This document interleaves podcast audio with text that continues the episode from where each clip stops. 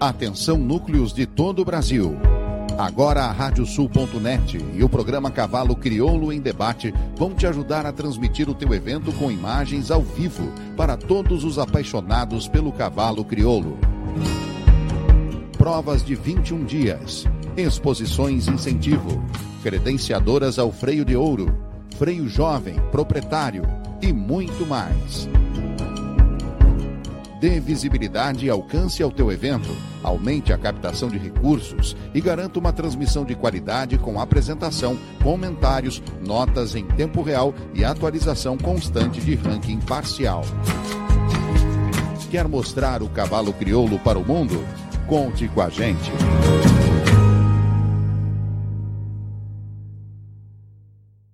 RádioSul.net. Na garupa do vento. Rio Bonito convida para o Redomão Amigos 2023, de 20 a 23 de abril, mais de R$30 mil em prêmios e premiação em dobro para a marca Rio Bonito. Leilão Redomão, dia 1º de março. Paralelo ao Redomão Amigos, o Núcleo Caminho das Tropas convida para as etapas do Freio Jovem e do Freio do Proprietário. Informações pelo 419-9972-1888 ou 429-8846-6041 ou nas redes sociais da Rio Bonito. Redomão Amigos 2023, de 20 a 23 de abril, na Cabanha Rio Bonito. Te esperamos por lá.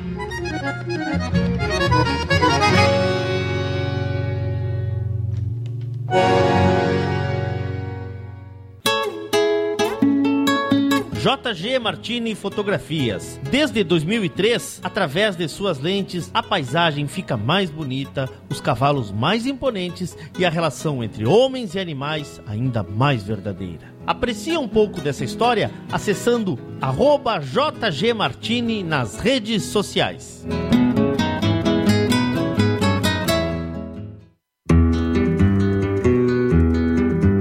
A vida é feita de fases e etapas. E nossos cavalos crioulos nos ensinam a esperar. Esperar o tempo certo, esperar o momento chegar. E ele chegou. A mesma base, a mesma filosofia, a mesma genética, mas com um novo rumo. Lauro Martins e família apresentam Porto Martins Crioulos.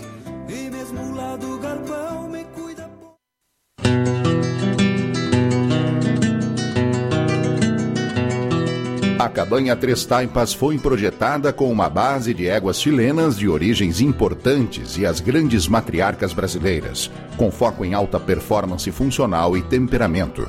Acasalamentos e serviço reprodutivo a cargo do médico veterinário Vinício Neto, assessoria e reprodução. Cabanha Três Taipas. Se tem a marca de cuia, tem função.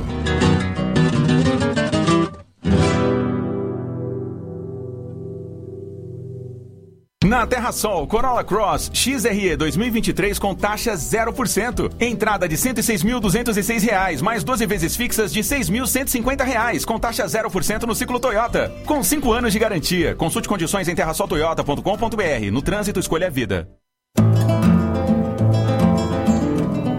Central de Reprodução Chimite Gonzalez, na vanguarda dos serviços de biotecnologia da reprodução há mais de 10 anos. Congelamento de sêmen e embriões, transferência de embriões, sexagem, habilitação para exportação de material genético. E o que há de mais moderno na área da reprodução de equinos? Acompanhe nosso Instagram, Central_Chimite Gonzalez. Central de Reprodução Chimite Gonzalez.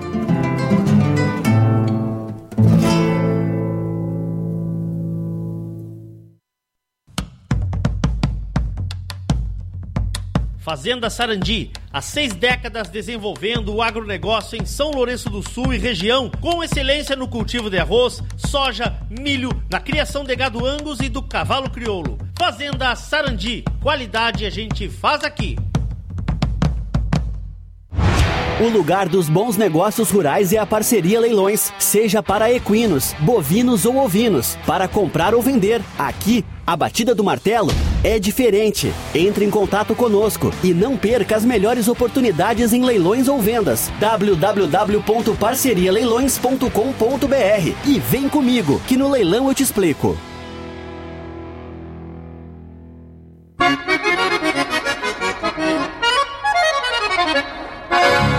RádioSul.net, regional por excelência.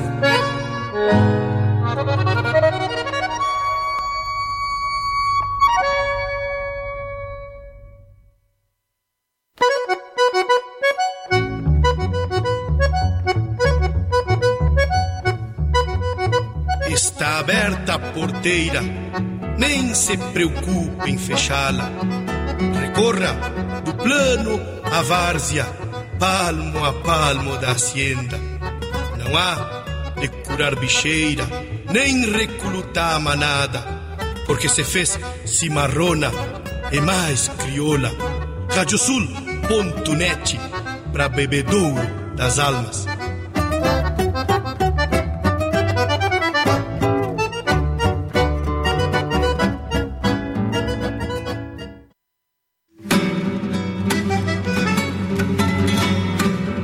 Acompanhem agora pela RádioSul.net o programa Cavalo Crioulo em Debate.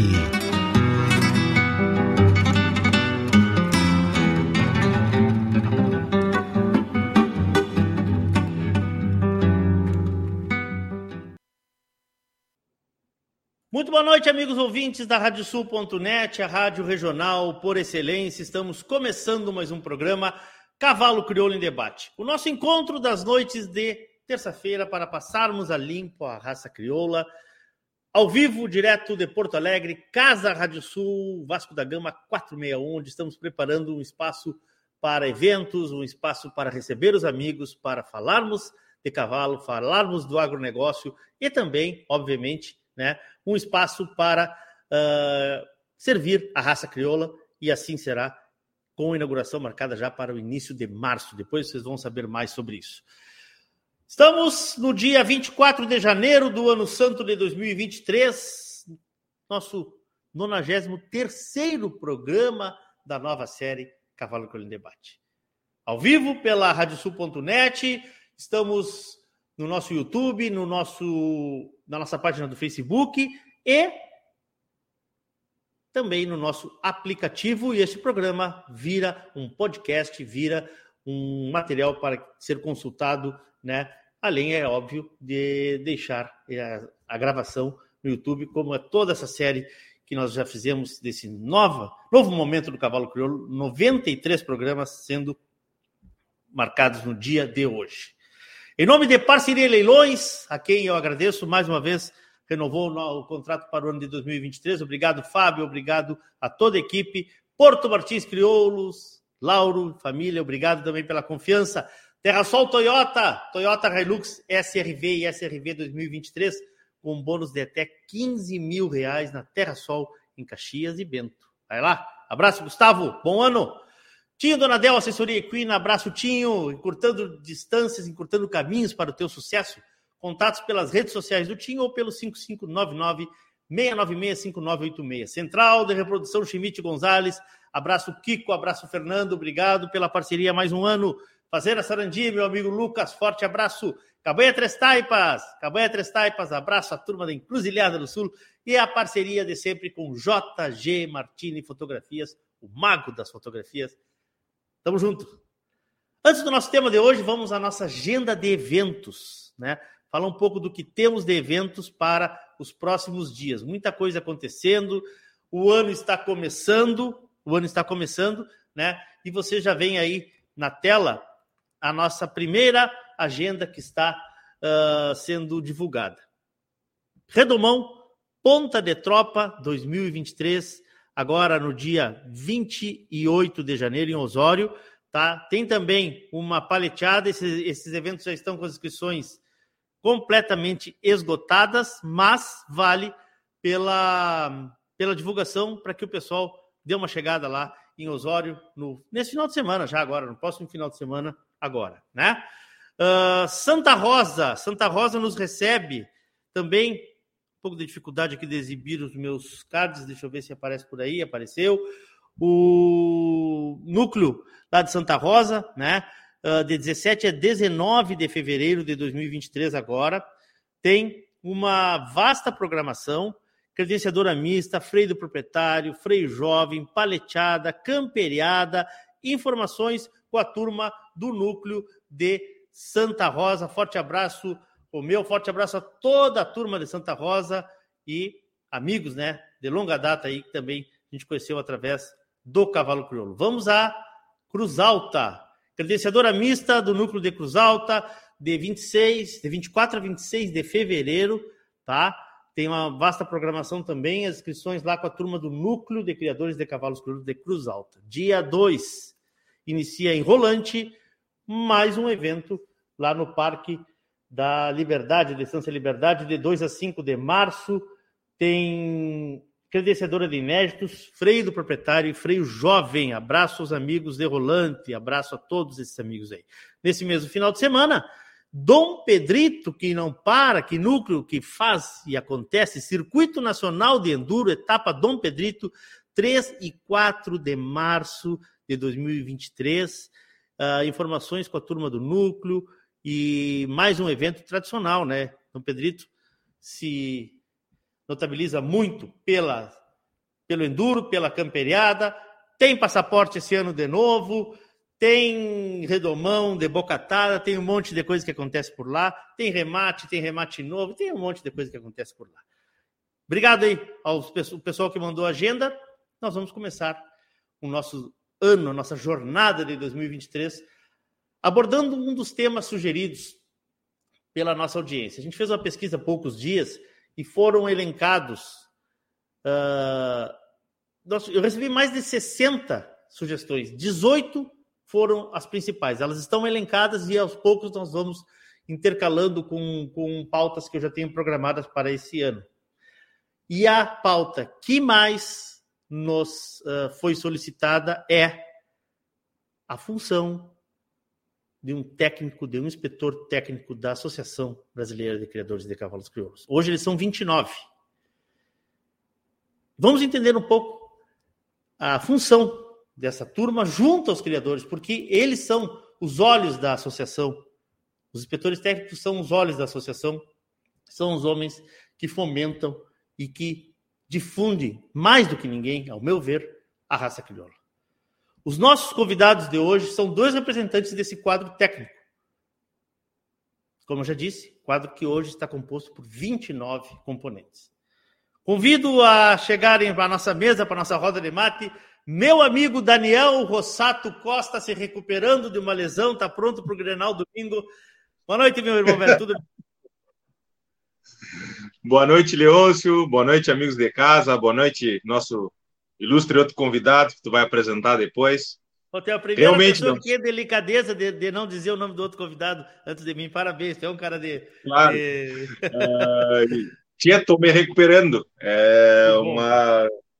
troço bem complicado, eu sou uma pessoa que sempre fui muito ativa, sempre corri, sempre andava correndo, né, no caso, pelo serviço, então, pela profissão, e uns 10, 15 dias atrás tive um problema, vamos dizer assim, de coluna, eu fui constatado que tem alguma coisinha na coluna ali, uma herniazinha, alguma coisa, e isso aí teve acarretou numa crise sem precedentes. Eu nunca tinha acontecido isso comigo. Mas semana passada... O cara senta e não levanta, né? É verdade, né? Não, a gente conversava antes, né? Eu praticamente sentei e não levantei. Quando, semana passada nós estávamos no encontro técnico, eu estava muito, vamos dizer assim, muito prejudicado. O pessoal sempre dando risada. Tio, o que houve? Eu digo, olha...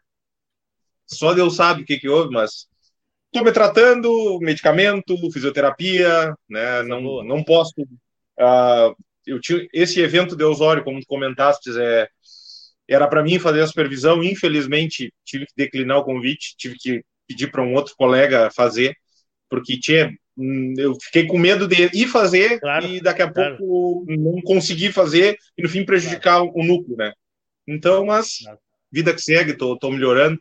Semana que vem acho que vai estar tudo nos conformes. Coisa boa. Na verdade, o nosso corpo ele só cobra o que a gente entregou para ele, né, Daniel? A gente só tem que agradecer, né? E não, às vezes, ficar meio...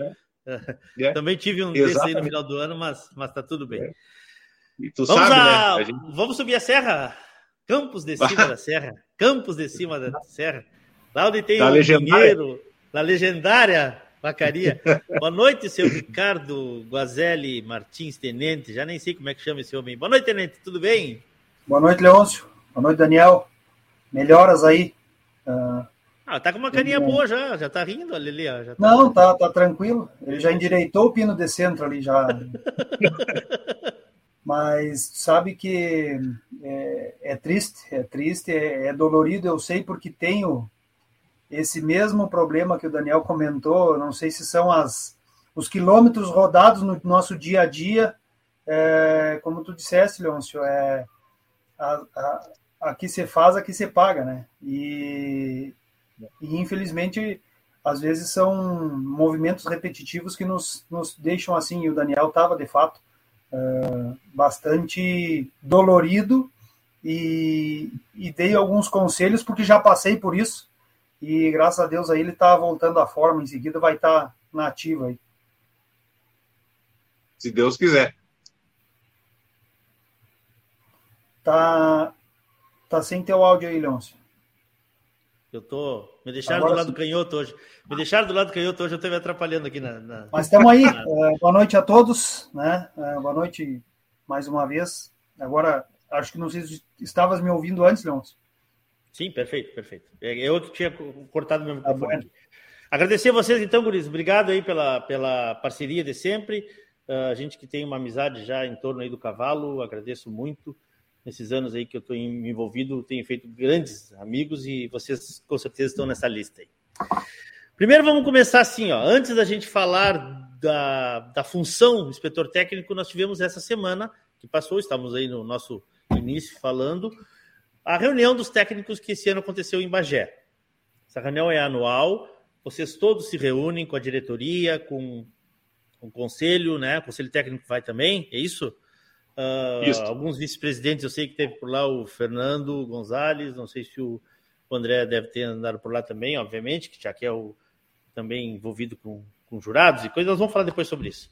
Como foi, o que aconteceu lá, o que se tirou de proveito e a importância desse evento, que além de tudo também é uma forma de vocês se reciclarem e afinarem conceitos, né, Daniel? Bom, com certeza, Leôncio. Como tu bem mencionaste, o encontro é realizado anualmente, né? Geralmente no mês que tem um menor serviço, né? Uma menor demanda de serviço por parte dos inspetores técnicos, e foi muito interessante, foi muito proveitoso esse encontro, né? Foi um encontro que marcou uma primeira conversa com essa nova diretoria que entrou, né, o presidente César Hax, a vice-presidente técnica Patrícia Wolff, o vice-presidente de provas seletivas, que é o André Rosa, que não pôde estar lá em virtude também de uma enfermidade. Ele pegou esse problema que está dando em Santa Catarina, lá, que está cometendo todo mundo, né? E o André, me parece, ficou até de cama. E ele, infelizmente, ele não pôde ir, tentou conseguir ir até o último momento, mas não conseguiu ir. Mas o Fernando estava lá, todo o pessoal do CDT estava lá, também os gerentes de cada setor da ABCCC estavam lá também. Essa reunião nada mais é que um ajuste de ponteiros, né, Tenente, que a gente costuma dizer, para a gente conversar algumas coisas, para alinhar outras coisas, para receber demandas do que se passou no ano, no caso de 2022, para a gente tentar levar essa coisa mais redonda no ano que vai começar agora. Exatamente. A intenção da reunião, né, Leôncio, é afinar critérios, alinhavar pontos para que o próximo ciclo transcorra da melhor maneira possível, né? Foi muito focado na questão de eventos, propriamente dito, esse encontro, visando e vislumbrando o crescimento da raça, né? Saímos aí da pandemia, onde houve um decréscimo no número de eventos, na quantidade de animais participando, porque era uma insegurança o que poderia acontecer, o que estávamos passando, e então foram nos mostrados números que durante a pandemia a raça, pela sua grandeza, conseguiu se manter, conseguiu permanecer viva, né, apesar de percalços, pelo esforço de diretorias anteriores, fizeram a coisa acontecer. Posterior a isso, a crescente, principalmente Brasil afora, né, Centro-Oeste, a questão do laço, da prova do laço comprido, números exorbitantes de participação. No próprio freio também se teve um bom número de participantes, e isso foi muito salientado de como irá transcorrer. Tem coisa nova para vir pela frente na questão de como nós, corpo técnicos, iremos trabalhar a partir da metade do ano, pela questão de resultados, né? Tá tudo para ser...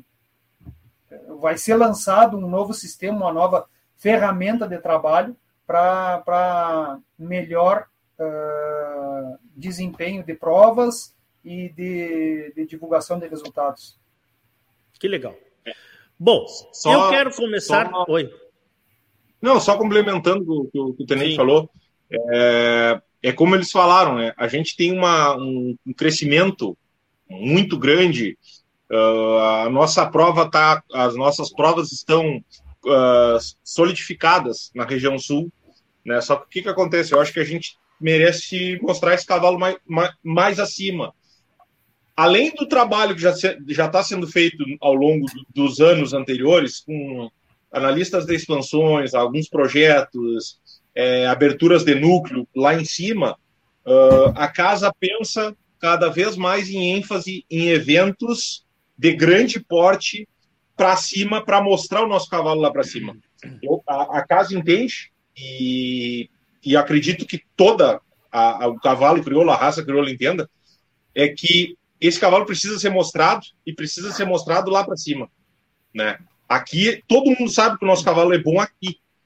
A gente precisa levar esse cavalo bom lá para cima, né? E é de entendimento da diretoria, é de entendimento do CDT, que nós, inspetores técnicos, como parte dessa roda, dessa engrenagem, que a gente fique sabendo do projeto, que a gente tenha condição, que a gente tenha facilidade de cada vez mais fazer...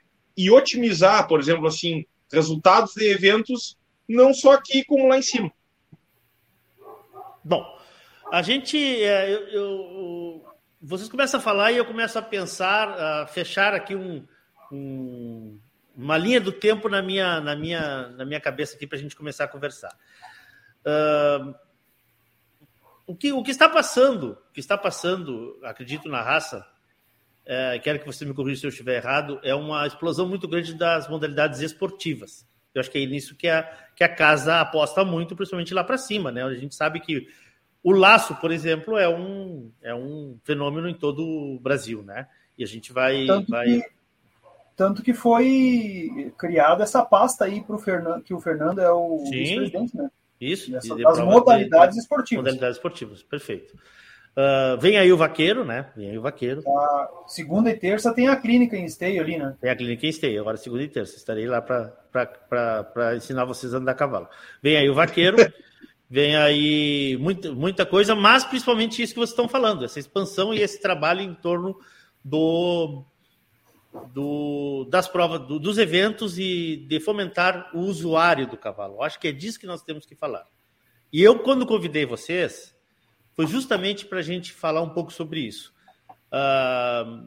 Nessas perguntas, nessas sugestões de temas que me chegaram, obviamente que a pessoa sugeria um tema, eu entrava em contato com ela e dizia, bom, mas vamos lá, o teu tema é esse, o teu tema é sobre técnico, mas qual a tua dúvida? Qual a tua principal dor? Né? A gente tem que entender a dor das pessoas, né? Isso é uma coisa que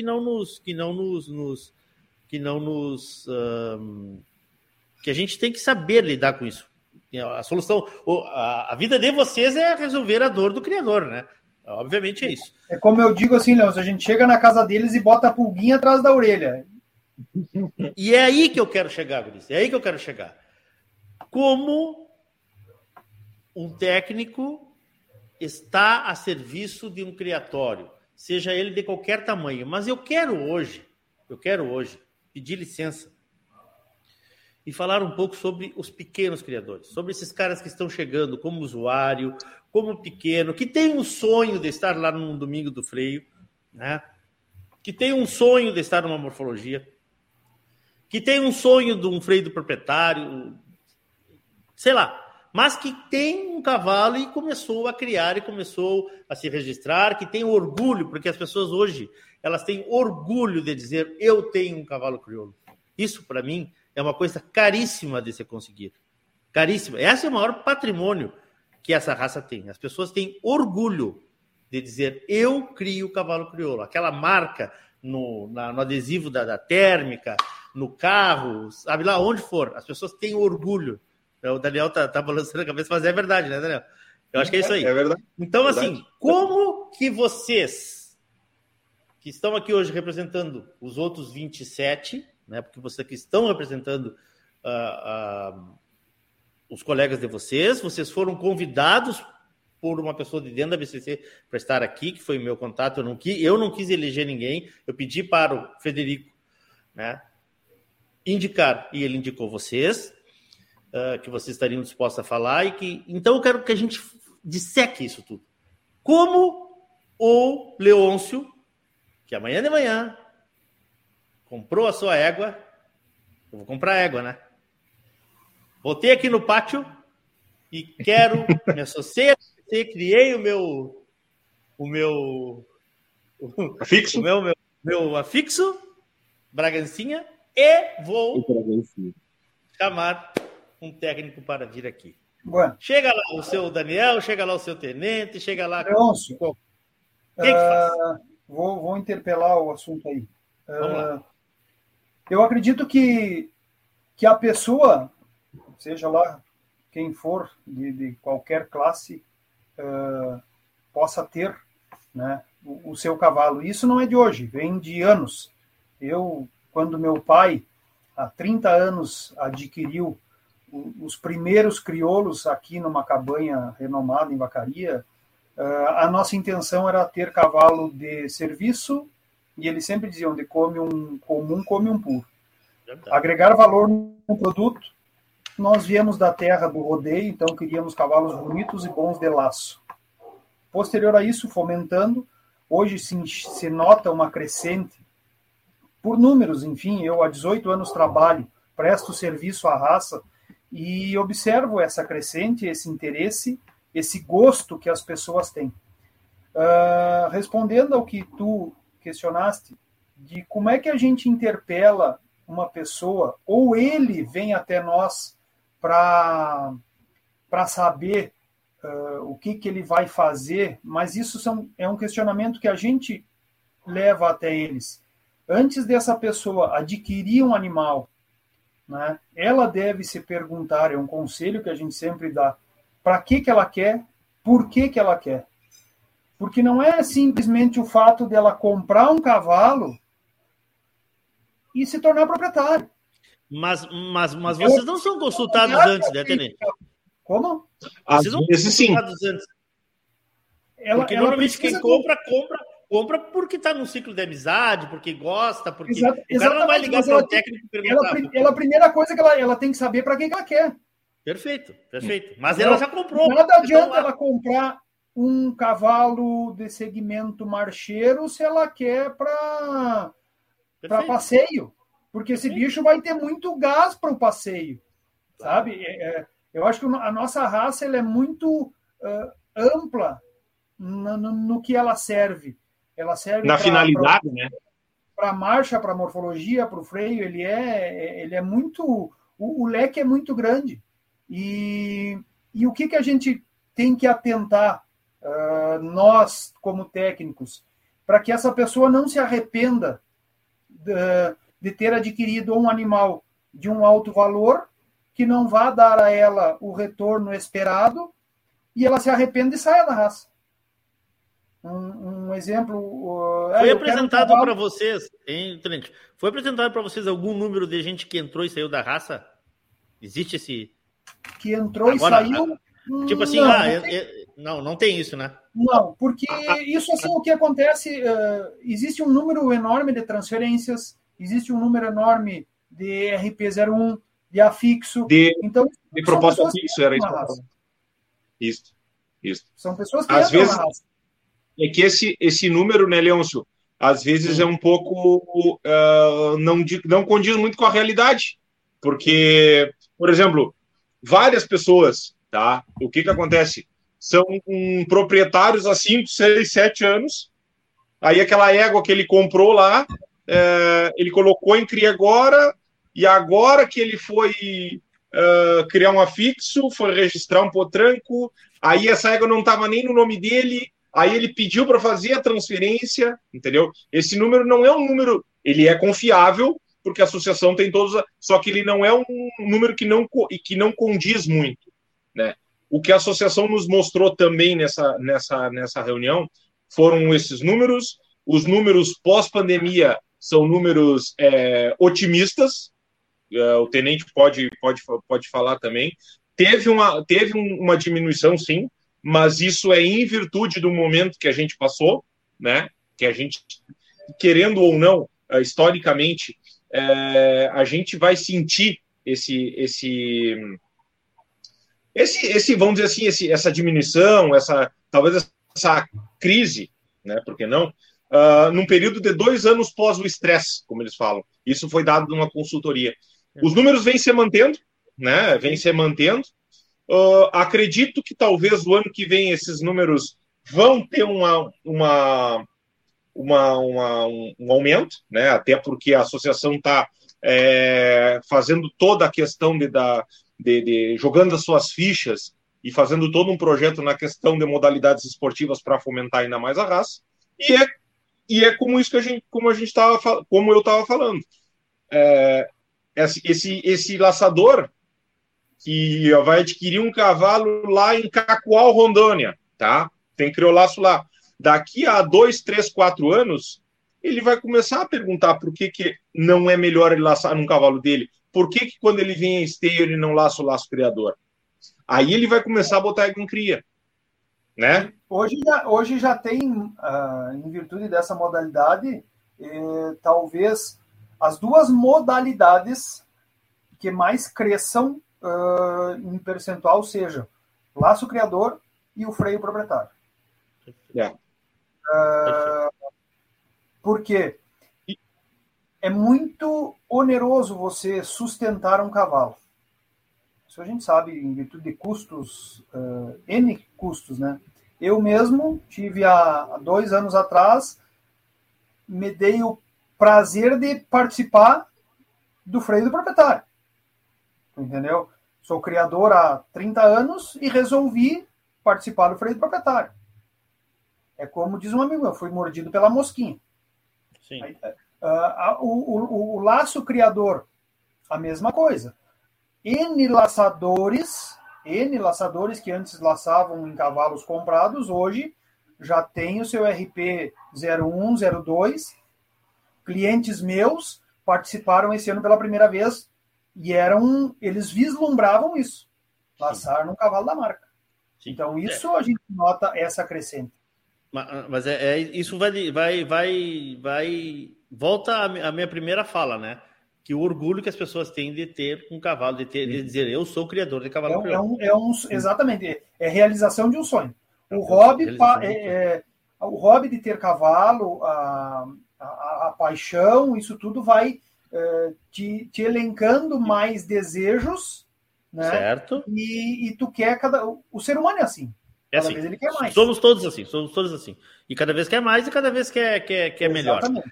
Mas vamos lá, vocês têm a consciência que são um vetor importante da raça, imagino, porque vivem disso, sustentam as famílias de vocês com isso. Certeza.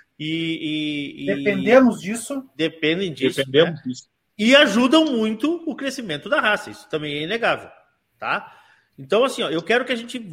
Vamos voltar depois nesse tema aí da expansão, mas eu quero que a gente fale assim, ó. Chegou no... Leôncio, o nosso dia a dia? No dia a dia. Chegou no Leôncio, o Leôncio chamou vocês pela primeira vez, porque eu sou um criador pequeno, chamei um técnico, tá? que eu, ou um amigo me indicou, ou eu liguei para a BCC indicou, ou alguém estava passando por perto. Ok, chamei o técnico. Uhum. Vocês chegaram, se apresentaram e fizeram a pergunta para mim. Leôncio, por que tu estás aqui? Por que tu quer que acabe? Quer e por que tu quer? Isso, exatamente. Aí eu vou dizer, olha, eu quero porque eu sou um cara criado no campo, que agora estou aqui na capital e sinto falta de andar a cavalo, e eu quero ter um cavalo para final de semana me luzir no bolicho. Pode, ainda existe isso. Botar uma bomba. Claro. Botar um freio de coscorra, laço a batecola, pode. Cabresto, pode.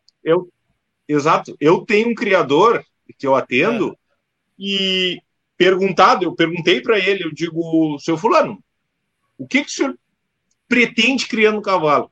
Diz ele assim, tchê, a minha satisfação, ele é médico, a minha satisfação é eu sair do meu consultório, pegar minha família, vim aqui para minha chácara, encilhar uma égua, dar uma voltinha, deixar ela atada ali, abrir uma cerveja e ficar olhando. É para isso que eu quero. É bem poeta, mas... Não, coisa linda. Assim, ó, é como o Tenente estava falando. A nossa raça, ela é tão apaixonante, o leque é tão grande de coisas, que um criador pode ter sucesso com a criação pequena. Ele pode, assim, ó, dependendo do objetivo dele, ele pode ter um sucesso. O conceito de sucesso é muito, muito diferente. Exatamente. E às vezes, assim, esse criador, como disse o Daniel, né? Amanhã ou depois, eles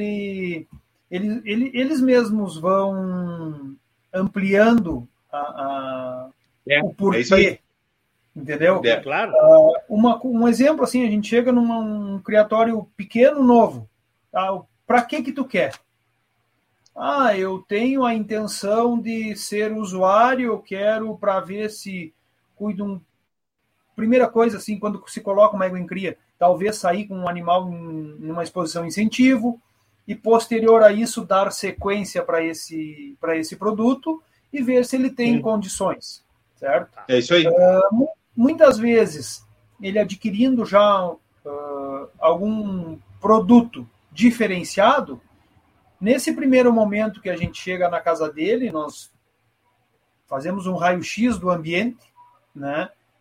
Procuramos, na parte de extensão, que é de suma importância, perguntar se ele tem... Qual é o projeto que ele vai fazer, né? De manejo desse bicho. Que ele vai fazer, se ele tem... Muitas vezes ele tem dúvidas sobre vermifugação, sobre o manejo daquele produto, como é que ele deve levar... Muitas vezes eles têm uma maneira errônea de pega um butrilho, aparta, traz para dentro de casa, serviço e boia e acaba virando o fio desse bicho, perdendo a carreira de um produto com qualidade que poderia chegar ao topo da cadeia, digamos assim, e se perde por uma má condução desse animal na sua... Tá, mas aí nós vamos voltar um passinho atrás. Vocês chegaram, tu chegaste na casa do Leôncio. Tu perguntaste para que o Leôncio queria criar cavalo. Aí, tomamos 2 mates e fomos olhar os meus cavalos. É assim? Uhum. Aí isso? Tu vai dizer, Leôncio, qual o teu... Aí tu vai me perguntar, Leôncio, qual manejo tu estás fazendo? É assim? Na verdade, a conversa vai fluindo, né? Sim, tudo bem, mas assim, ó, porque tem gente que acha que o técnico vai lá, faz a resenha no tablet agora, né? No tablet, coleta o DNA, vira as costas e vai embora. Existe... Qual é a função do técnico? É isso que eu quero, é aí que eu quero chegar. Desculpa insistir com vocês, mas nós temos que... Porque essas foram as dúvidas. Uhum. Vamos lá, Adriano. A nossa função, Leôncio, é fazer o serviço cartorial, tá, que é importante, que é a resenha, como tu bem mencionaste. Eu vou ali, eu resenho, eu atesto que aquele produto é filho daquela mãe, coleto DNA para amostra de comparativo paterno. Às vezes há alguma incompatibilidade de pelagem, nós já interferimos para averiguar que há descendências que a genética não permite que aconteça. Perfeito. Então, tu já vai eliminando pontos, né, ou tentando investigar pontos para que a gente, quando manda para a associação, já chegar o mais mastigado possível. Exato. Só fazendo um parecer. Assim, depois, é uma coisa que eu faço sempre, digo, tchê, já foi feita aquela conversa, digo, tchê, para que tu quer criar cavalo? Ah, eu quero para ter, porque eu acho bonito, e se sair algum bonito, será que eu cuido? 90, o tenente é possivelmente também, 80, 90% da... Tchê, eu crio pro hobby, eu gosto, eu gosto de laço, eu corro vaca, mas se sair algum bonito, se o senhor me disser, eu quero encerrar. Eu vou levar na metodologia. É isso aí. 90% dos casos é esse aí. Mas assim, a gente olha aquilo, a gente faz a tal da anamnese, que chamam, né? É um termo. A gente olha aquilo, a gente vê, por exemplo, assim, ó.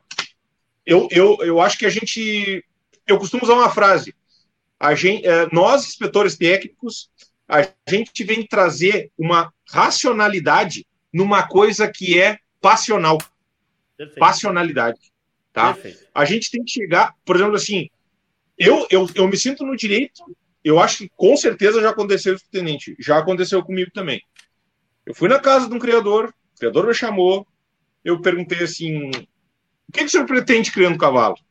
Ele, era um criador novo, né? Um criador que estava começando, fez um investimento, comprou 2, 3 éguas, e ele assim, tchê, eu quero daqui a 4, 5 anos estar correndo freio de ouro, numa égua marca minha. A gente olhou as éguas, a gente olhou a potrilhada, eu olhei para ele e digo, tchê, eu vou te falar. Eu acho que com o que tu tem em casa, é dever meu falar isso. Tá? Eu digo, eu aconselho. O com que tu tem em casa, tu não vai conseguir. Eu acho que tu vai ter que partir para um outro projeto. Ah, pois é, mas eu comprei esse monte de ego e agora... Eu não tem tempo hábil para isso, né? Até pode. É, se for uma até exceção, pode. Mas é difícil. Sim, nós estamos entrando num ponto que era a minha segunda pergunta, que é importante isso aí. Até onde vocês vão? Não, a gente tem o dever de ir... Vocês têm o dever de ir. Nosso. Essa é a orientação. É vocês orientarem. É o máximo. Às vezes, já aconteceu comigo situações assim, e eu sou muito sincero. Eu acho que o nosso dever é ser sincero com esse criador. É. Porque eu posso chegar lá e ver que um animal não tem condições... Ser sincero com ele hoje, ele ficar brabo comigo, ele não me chamar mais, chamar outro colega. Só que daqui 2, 3 ou 4 anos, ele vai dar valor para o que eu, pela minha sinceridade naquele dia, claro. E se dar conta do que eu estava certo. A gente já sabe, inclusive, de gente que desmanchou manadas porque estava com um foco totalmente diferente do que queria, do que sonhava, né? Mas Leôncio, aí que tá, vai ver que... essa pessoa ela não quis escutar um colega nosso. Na verdade. Entendeu? A nossa profissão ela é um tanto quanto ingrata, como disse o Daniel. Tu tem que ser sincero e a pessoa é aficionada, é apaixonada por aquele bicho ali que não vai levar ele, às vezes, não vai trazer para ele o resultado que ele quer. Então a gente tenta. Aconteceu comigo isso. Hoje à tarde, uma pessoa me parou para me mostrar uma música. Tá aí. Né? Tá aí. E aí tu passou exatamente o que a gente passa. A gente aprende com o tempo. E eu acho que isso é salutar, e às vezes as pessoas vão aceitar muito mais a tua opinião. Primeiro, prezar pelas coisas boas. E ter o feeling para dizer a ele que determinado produto falta alguma coisa para onde ele quer chegar. Ou determinada criação, né? Exato, mas enfim, a criação, muitas vezes eu me deparei muito no início com o problema ambiente. As pessoas compravam 2, 3, 4, 5, 10 éguas e não tinham ambiente para ter duas. Pois é. Porque o cavalo, ele não é um ser... Não é um pet.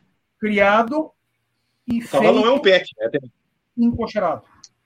Ele precisa de espaço, ele precisa de tempo, né? E tudo isso, às vezes, a maioria dos nossos criadores, eles não têm a paciência para que esse bicho se crie, se faça. Eles querem acelerar o processo, né? E, às vezes, eles acabam botando a carreira fora.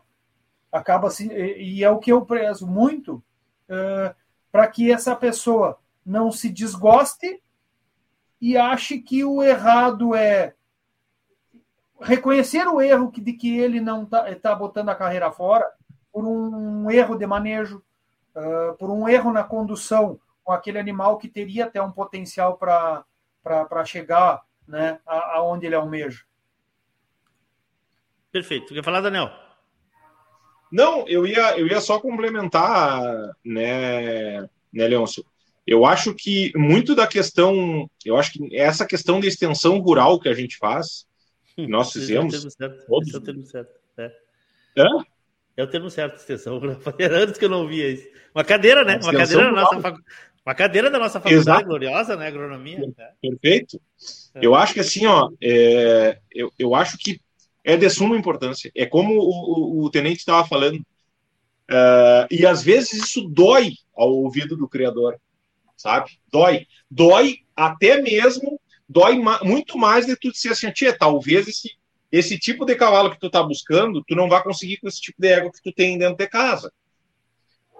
Eu acho que dói mais do que tu falar que tu não tem campo para colocar tuas éguas, ou que tu não vai fazer uma recria.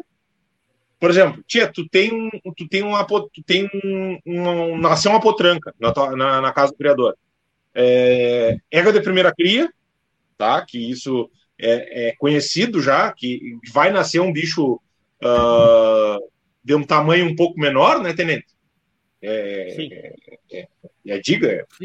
Fisiológico. A produção de leite vai ser menor, essa égua já não tem uma condição nutricional boa, essa égua está num campo muito mal acomodada, com outras 20, 30 éguas, num pedacinho desse tamanho, não tem uma oferta forrageira boa. Aí como é que tu quer que tu crio, porque essa égua de leite, que essa égua, vamos assim, esteja numa condição corporal boa para criar, né, para ter produção de leite. A gente vai lá, faz o serviço, fala para o criador, tchê, olha, eu acho que tu tem que ter um pouco de cuidado, esse bicho está um pouco pequeno, está um pouco atrasado, acho que a mãe está um pouco, o estado corporal da mãe não está... Temos que trazer ela para o jogo. Temos que trazer ela para o jogo. Sim. Aí tu vai o ano que vem lá, né? Ele recriou mal essa potranca. Tá? Não, vou botar numa pastagem, tu vai ver só. Tu vai lá outro ano. Essa potranca não cresceu nada. Ele não deu atenção nenhuma. Vermífugo conhece só por foto do telefone, sabe? Então, às vezes, tu falar que o manejo de um animal que teria um potencial é errado, tem alguns criadores que se ofendem mais do que tu disser aqui. Porque na verdade, o que o amigo, o que o vizinho diz é melhor do que um técnico ou conhecedor ou doutor fala. Muito melhor. Cartório, registros, tá? Conselhos, rota, manejo, tudo isso vocês fazem. Próximo passo, tudo. Conversou comigo, tomamos um mate, me disseste, tchê, Leôncio, não vamos degolar porque não, mas vamos mudar a rota, vamos fazer tal coisa aqui, vamos esse ano botar tantas éguas em cria, vamos, tá? Nós estamos falando de criador pequeno, não vamos citar Sim. de 30 éguas, tá? Ou vamos fazer o seguinte, vamos cuidar para uma Expo Inter, tu queres morfologia, e temos muitos resultados de RP baixíssimos, né? Sim. Nos últimos anos aí. Graças a Deus. Eu ia falar, Leôncio, anteriormente, eu acho que no decorrer da minha carreira como inspetor, houve essa... Eu acho que as pessoas foram se dando conta de que devem criar adequadamente. Uma égua deve gestar adequadamente, ter condição para esse produto, né?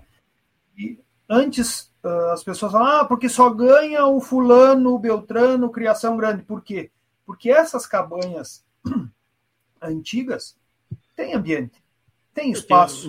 Se tem mais oferta, é mais lógico que elas ganhem, né? Exato. E hoje o criador pequeno se deu de conta. Tá levando esses animais adequadamente. Claro, eles tiveram acesso ao material, né? As cabanhas antigas, as cabanhas maiores, proporcionaram aos pequenos criadores. A associação proporcionou aos pequenos criadores o uso de sêmen. A democratização da genética. Eu criei esse termo, me orgulho muito dele. Gostaria muito que tu usasse, que eu visse da tua boca, Tenente. A democratização da genética. A democratização da genética proporcionou ao pequeno criador, desde que ele leve a cartilha à risca de como manejar, de como trabalhar com esse produto, a chegar no palco maior e ter o resultado que muitos tiveram, né? Com um RB pequeno. É isso aí. É isso aí. Vocês os dois. São 8h52. Daqui a pouquinho eu vou fazer uma propaganda e vou deixar vocês respirar, porque o pau vai comer, né? Vocês os dois preferem, ou acham, ou têm certeza que eu, como criador, tenho que ter somente um técnico me atendendo, ou é salutar um rodízio entre vocês, justamente porque vocês têm olhares, aconselham as criações, aconselham os rumos de uma cabanha e, obviamente, podem ter olhares diferentes. Tu tem, com certeza, alguma coisa diferente do Daniel, vice-versa, de tantos outros aí. O que tu acha, Daniel? Tu acha salutar? Eu sei que tu vai em algumas cabanhas, depois de um tempo tu vai outro olhar, depois tu volta. O que tu pensa sobre isso? Bom, eu vou dar vamos dizer assim, o meu ponto de vista, né? Sim. Acho que é extremamente saudável, porque eu acho que somos, assim, cada um de nós, dos 29, eu acho que cada um tem condição, sim, de desenvolver um bom trabalho em qualquer cabanha, entendeu? Eu acho que cada um tem um pouquinho a somar em qualquer criatório, tá? E é como bem, tu bem disseste, eu acho que uma visão diferente daquela visão que talvez venha há 2, 3 anos, eu acho extremamente saudável. Assim, e já me aconteceu. Eu fiz um serviço, eu sou o inspetor técnico desde 2013. Eu fiz o serviço nos primeiros 4, 5 anos para um criador. Passou 2 anos, ele chamou um outro colega. Passou depois, no ano seguinte, 2020, ele voltou a me chamar e disse assim: Tia, eu preciso falar contigo de novo. Isso, um criador tradicional, daqueles que chama o técnico uma vez no ano, você faz todo o planejamento durante o ano, você escolhe égua para colocar em cuiudo na próxima temporada, você elenca alguma potranca para cuidar, vê alguma coisa da questão dos machos, o que pega para tentar confirmar como inteiro uma concentração, o que capa, né? E também tem o criador, tá? Que também eu tenho um caso, que ele é um criador que gosta de escutar opiniões de animais, vamos dizer assim, que ele encerra ou que ele tem para sair durante o ano, de vários colegas, entendeu? Olha, vou chamar o fulano, vou chamar o Tenente, vou chamar o Daniel, vou chamar, por exemplo, o Felipe Maciel. Chama 3 técnicos, né? Vê a opinião de cada um. Eu acho que, para mim, é extremamente saudável. Tu tem 3 opiniões de pessoas que têm vamos dizer assim, um conhecimento, né? Não digo conhecimento, mas tem uma vivência. Tá com o olho um pouquinho mais calibrado, a gente vê cavalo todo dia. Não que a gente saiba mais que criador. Eu digo, eu não... Sim. Perto de certos criadores, eu sou um zero esquerda. Mas talvez pela essa praticidade... Vocês veem muito cavalo diferente, né? Vocês veem muito cavalo diferente. E é isso que o criador quer, buscando mais um olhar de nossos inspetores técnicos. Eu não sei o que o Tenente acha. Talvez ele discorde da minha opinião, Vamos escutar ele agora. Vamos lá, Tenente. Eu acho extremamente salutar isso. Inclusive, eu tenho clientes que trabalham comigo e com outros colegas. Inclusive, às vezes, vamos juntos para discutir cavalo. Parei, de novo. Como é que é? Eu acho extremamente salutar. Inclusive, tenho clientes que eu e outro colega vamos juntos para discutir cavalo. Olhar, estudar acasalamento, trabalhamos junto. Avaliar. Causamos um dia uma certa... me fugiu o termo agora, assim, mas um espanto. Celeuma. Né? Que vieram nos perguntar quem era o técnico. É tu ou é o fulano? E nós trabalhamos junto. E uma cabanha que tem bom resultados desde o segundo ano e está no topo da raça, digamos assim, é finalista do freio todo ano, bota bicho na morfologia todo ano, e a gente, eu faço a resenha, vem um colega, avalia, às vezes vamos juntos os dois, porque quando ele vem para aí a gente vai lá tomar mate, comer carne e olhar cavalo. É um serviço muito salutar, acho que faz bem para um criatório que almeja, que tenha projetos a longo prazo, e eu acho também, isso que o Daniel colocou, são pontos de vista diferentes. Às vezes o Daniel chega lá, fixa em algum determinado assunto que me passou batido. Às vezes eu chego lá... Uma outra visão. E ele tá com os putrilhos apartados e não sabe o que fazer. Às vezes o Daniel opta por um. Eu digo, para um pouquinho, olha, aquele bicho ali eu acho que vem na crescente. Vamos dar uma atenção. Quando vê, tá os dois taco a taco e passou batido porque estava desmerecido, estava com garrotilho, estava, né, é mais novo, enfim, isso lá no desmame. Às vezes a gente... Já aconteceu outra situação numa cabanha, de eu chegar, o criador, para mim é aquele. Digo, para um pouquinho, para mim é esse. E aí eu ainda disse para ele, digo, anota no guardanapo e daqui 2 anos me cobra. Sabe? Então, esse tipo de coisa acontece bastante. E é como dizer assim, a gente tem uma visão do todo, né? Não é só na casa do Leôncio, na casa do Daniel, entendeu? A gente tem o privilégio, esses dias um amigo meu disse assim, um parente, né? Disse assim, eu sou teu fã, porque tu vive, tu trabalha, tu gosta do que tu tens paixão pelo que faz, pela questão de a gente ter... Hoje mesmo, eu de manhã estava em Osório, cheguei em Vacaria com o tempo, fui no Paulinho correr vaca e olhando o cavalo.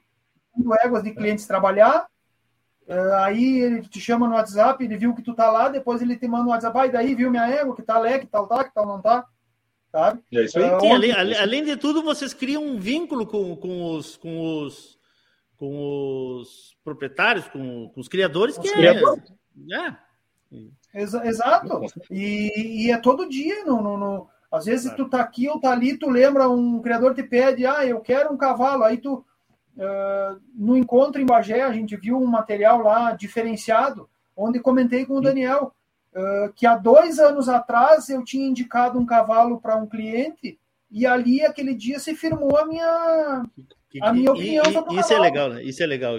E esse resultado a gente vem construindo com o tempo e tu vai criando essa afinidade. E uma coisa que tu falaste, Tenente, que eu tenho a grande certeza e que eu não lembro de ter visto isso, a não ser em esporte, né? Em gente que é envolvida com esporte. Todos os técnicos que eu conheço, trabalham, que eu convivo, que tem muitos que eu conheço, mas não convivo. Mas tenho muitos amigos que são técnicos que vocês sabem disso. Trabalham porque gostam do que fazem, não trabalham contrariados. Com certeza, e a vida de um técnico não é fácil. A vida da estrada, ela não é fácil, né? Quantos mil quilômetros por ano? Por isso que esse gordinho tá liquidado, assim, né? Hoje nós estamos no dia 25, né? 24. É. 25 é amanhã. 24. É. Se eu te disser que eu vou com... Nos últimos 10 dias aí eu fiz 6 mil quilômetros. Uma revisão de carro a cada 15 dias. Não, eu fui... Eu tive o prazer de ter que olhar um cavalo na Argentina. Eu saí de casa quinta-feira passada, fiz 800 quilômetros, viajei 1.200 da Argentina dentro, revisamos um cavalo, voltei os 1.200 e fui para Bagé, e de Bagé vim para casa. Então, a nossa rodagem em prol do cavalo é enorme. De todos. As pessoas às vezes, elas dizem, esses técnicos. Olha, eu, como eu digo, eu sou um cara abençoado. Eu faço o que eu amo. Eu faço o que eu sonhei em fazer na minha vida. Né? Tu te formaste para ser técnico? Sim. Que coisa legal isso. E todo mundo da minha família, tu conhece a minha família, tu é amigo da minha família há bastante tempo, eles podem confirmar isso aí. Eu tinha um objetivo e cumpri esse objetivo. Hoje eu vivo do cavalo, graças a Deus. Como eu digo, eu acho que além de tudo, é como tu disse, o pessoal tem orgulho de criar cavalo. Eu tenho orgulho de criar cavalo e também de trabalhar no desenvolvimento em prol da raça. Que legal. 21h02, nosso primeiro Cavalo Crioulo Debate do ano, em nome de Parceria Leilões, Porto Martins Crioulos, Terra Sol Toyota Hilux SRV e SRV 2023 com bônus de até R$15 mil. É onde? Terra Sol, Caxias e Bento. Tinho Donadel, assessoria equina. Central de Reprodução Chimite Gonzalez, Fazenda Sarandi, Cabanha Três Taipas, na parceria com JG Martini Fotografias. Estou recebendo hoje 2 inspetores técnicos, os amigos Ricardo Guazelli, Tenente, e Daniel Rossato Costa. E vocês aí, nessa meia hora final, nós vamos falar das perguntas de vocês. Tem algumas chegando no meu celular aqui, tem algumas no grupo da rádio, tem também algumas questões aqui que já foram, né, pré-selecionadas e que eu não passei para os guris, até não falamos sobre isso, a não ser sobre uma que realmente me chamou muito a atenção. Tá? O Carlos Henrique me fez uma pergunta. E foi um dos motivos que me levou a fundar mais a nossa pauta hoje, e hoje que a gente conversar com vocês. Procedimento. Registro é uma dúvida enorme. As maiores dúvidas eram sobre registro, tá? Uma égua pariu e morreu antes da resenha. A minha égua pariu e morreu antes de resenhar o putrilho, o produto. Certo. Qual o procedimento, o que tem que se fazer para que eu consiga registrar o produto? Quem responde? É possível, sim, desde que a gente consiga extrair o DNA dessa égua. Hoje, as mães nascidas de 2012 para cá, então éguas de 10 anos, estão já no nosso banco de dados, que a ABCCC trabalha com 2 laboratórios, mais um que está em análise para credenciamento. Sim. Se essa égua for mais velha do que esses 10 anos, é possível uma reconstrução do DNA dela. Como que se faz? Ela tendo 3 filhos inscritos, no caso, 3 filhos com SDB, com pais distintos, para dar mais confiabilidade no processo, se faz a reconstrução desta égua. Um exemplo. Sim. Essa égua tem 3 filhos nascidos de 3 anos anteriores. Esses animais, teoricamente, terão o seu material no banco de dados da associação. Se extrai o código genético desta mãe, através de, no mínimo, 12 marcadores, se reconstrói o DNA dela, se compara com o material coletado com esse produto no ato da resenha. Fechando o DNA, o produto será escrito. Se a égua ela está na minha propriedade, ela tem mais de 10 anos, né? E ela não tem filhos. Aí Inês é morta, junto com a égua. Aí você foi o banco a corda, a galinha com o barbante. Porque tu não vai conseguir...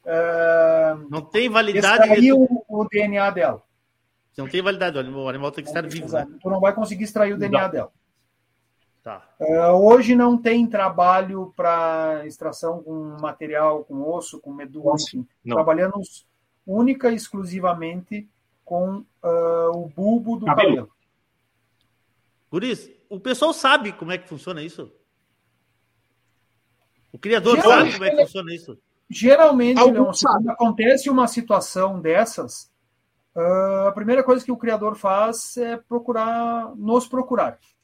E aí a gente já vai atalhando, né? Tem os 3 filhos? Que idade tinha a mãe? Sabe? Então, é uma coisa que às vezes a gente faz. Por exemplo, eu vou lá no... antes da virada do ano, eu fui numa cabanha que eu faço 2, 3 atendimentos por ano. Eles... Oh, acabou de surgir esse trabalho, essa pergunta, esse debate aí no grupo da rádio, que tu não faz parte, né? Faz parte do grupo da rádio? Não, né? Não. Então tá, não, só para te dizer. Porque estão debatendo se vocês não teriam que ir mais do que uma vez por ano numa cabanha. Vocês, se o proprietário quiser, vocês podem ir uma vez por semana, né? Que seja tomar mate lá, olhando, né? Bueno, tá. Por lá, mono, eu fui nessa cabanha e tinha uma égua de 20 e poucos anos. Tá. Por segurança, eu coletei o material dela. Entendeu? Então eu vou lá no Leôncio, essa égua tá bambeando a perna, hein? Vamos coletar para garantir.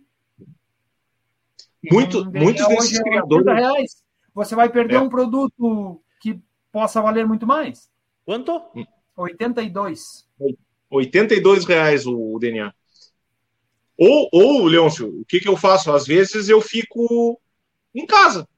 Eu tenho um determinado lugar aqui na minha estante, eu anoto o nome da égua e deixo aqui. Eu sei que alguma coisa de DNA de éguas velhas, sei mais ou menos de quem eu tenho, está guardado aqui. Não entendi, Daniel. Desculpa, vamos de novo. Não entendi. Por que o ou? Eu não entendi, desculpa. Aí tu te reserva o direito, tchê. Ou eu mando para a ABCCC e eu já tenho esse DNA no banco de dados, ou eu, como inspetor técnico, me reservo o direito de ficar com o cabelo das éguas aqui. É um capricho meu, como eu digo, né? É uma coisa que eu faço, às vezes. Porém, não tem validade isso? Não.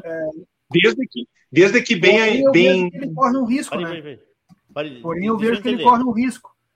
Dá uma zebra aí que Deus o livre, pegue fogo na casa, ou... ele corre esse risco. Então, é melhor ele pegar, coletou, manda pra lá, faz o DNA e era isso. Tá, mas eu coletei uma égua. Peraí, o meu técnico coletou uma amostra de uma égua, um cabelo. É um cabelo, né? Sim. Eu não tenho que mandar isso para fazer análise? Eu posso ficar com isso guardado numa prateleira? Mas que validade vai ter daqui a 10 anos? Desde que bem acondicionado ele tem ali. Ele está ali, está presente ali. Sim, mas depois se a minha égua morreu, como é que eu vou provar que o cabelo era da minha égua? O Daniel vai estar com o material guardado. Eu vou estar com o teu DNA. Eu, Daniel Rossato Costa. Não é o criador. É o técnico. Isso também acontece muito, Leon. Às vezes as pessoas... eu coletei aqui, eu tenho material guardado. Não adianta nada. E outra coisa, no caso de um óbito, esse material em pouco tempo ele já entra em degradação, né? Então... Pois é, isso que eu ia perguntar. Se o animal morto entra em degradação, como é que o coletado pode ser condicionado? Eles não... Mas é possível tu ter o material guardado... Tá, mas enfim... Só que eu penso assim, para tu ter uma maior confiabilidade... Óbvio, já faz, né? É melhor tu coletar e mandar, né? Para tu evitar de te indispor ou criar um problema para ti que não é teu. Bom, tá chegando aqui um monte de colocação aqui. Ellington Donato, meu amigo lá de Ponta Grossa, aliás, né, cara? Aliás, vai aqui um abraço, né? Semana a nossa querida Tabata nos deixou, né? A família que sempre nos recebe tão bem lá na Alvorada e todas as idas lá ao Paraná. Um abraço carinhoso aí, toda essa turma aí, o núcleo ficou todo aí muito, né? Triste, toda a família lá, toda triste. E ele me mandou aqui que tem uma credenciadora aberta ao Freio de Ouro Inertos, concentração de marcha e exposição morfológica 16 a 19 de fevereiro, agora, lá em Ponta Grossa. E tem também, já que estamos falando do Paraná, temos um evento aí da Cabanha Rio Bonito, né? Redomão Amigos 2023, de 20 a 23 de abril, mais de R$30 mil em premiação e premiação em dobro para a marca Rio Bonito. O leilão é dia 1º de março e, paralelo ao Redomão Amigos, tem mais um evento do Núcleo Caminho das Tropas. Freio Jovem, Freio do Proprietário. Informações com a turma do Núcleo Caminho das Tropas ou direto com o nosso amigo Anderson, lá da Rio Bonito, que também está nos acompanhando. Abraço aqui, ó, Diego Sartori, presidente do Núcleo de Erechim, Isaquiel Poleto, forte abraço, amigo Eduardo Tonazzi, e as perguntas chegando aqui, ó. Primeira que chegou aqui, que eu já anotei. Registro, já falamos, esse procedimento eu acho que é muito importante, mas vocês não me responderam. Um conselho, Leôncio. Vamos lá. Assim, para o criador que tem poucas éguas, justamente para evitar isso, não é tão oneroso assim. Eu penso que você coletar o material e fazer o seu banco de dados, né, dar fidedignidade aos seus produtos, você gastar o valor, faz 2 éguas por ano, faz 3 éguas por ano. Hoje, digamos assim, a quantidade de éguas mais velhas na cria são poucas. Haja visto as propriedades que fizeram TE nos últimos anos, todas passaram por comparativo. Então, não tem como fazer um TE sem ter comparativo, né? Exato. Todos os finalistas de esteio dos últimos anos passaram por comparativo. Vai chegar um momento em que todos os nossos animais terão DNA. Vivos. Então, essa situação é um percentual mínimo. Lembrando que a margem de erro, não é erro, a margem de exames negativos foi nos passados na reunião agora, 4%. Pelo número de comparativos que é feito, é mínimo.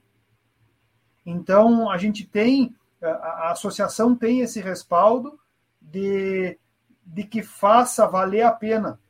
O criador tem, 10 éguas. Tem uma égua que está passando da idade. Tu não tem 3 filhos, coleta o material dessa égua agora, tá chegando a hora da visita técnica. Lembra? Eu tenho essa égua velha. Faz como esse meu cliente. Mas fez. Na hora de eu marcar, sabe? É mais 80 pila e pronto. Não, e na verdade, assim, ó, o bicho que tu tá marcando hoje, ele já tem. Então,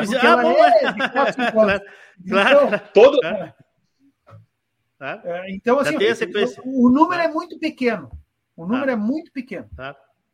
Tá. Exatamente. Meu planejamento era criar e poder chegar a laçar ao laço do criador e freio do proprietário. Do criador realizei este ano 9 anos de criação. Planejei com 10 anos que iria laçar. Resumo, antecipei 1 ano. A ideia, até 15 anos de criação, ter um no freio do proprietário. Então, coloco uma observação. O cavalo só crioulo pegar essa que está laçando e tirar pro limpo. Pode ser também. É fácil. O cavalo crioulo é a longo prazo. Criar demanda, tempo e paciência. Exato. Meu objetivo é fazer um laço genético para os meus filhos darem seguimento. Aí vem a pergunta de $1 milhão que o dia que vocês souberem, vocês também me mandem acordar de manhã cedo. Tchelios, descobri uma resposta. Como encurtar caminhos sem desembolsar muito? Qual número de matrizes seria ideal para uma seleção? Quem te manda essa pergunta é o Diego, que é atendido por ti, Daniel. Cabanha Cartanueva, Diego Martins. Não, eu... Abraço. Tal, é como por tu conheceres a criação dele, tu não, vai saber. Não, justamente, deixa que eu respondo. Isso que eu queria que tu respondesse. Vai que ele conhece a criação. Vai que a tua. Diego, muito obrigado pela participação. Eu acho que o atalho vem da maneira como você conduz. Vem da maneira como você vai selecionar, direcionar e buscar errar menos. Primeira coisa, temperamento, procurar o não errar menos, o que é? É não ser pego pela paixão e sim pelo teu foco na tua criação. Não achar que aquele produto que te deixou empenhado em algum momento você se leve pela paixão e achar que ele vai te levar onde você quer. Eu ia fazer uma comparação aqui, mas não vou em respeito a vocês que são técnicos.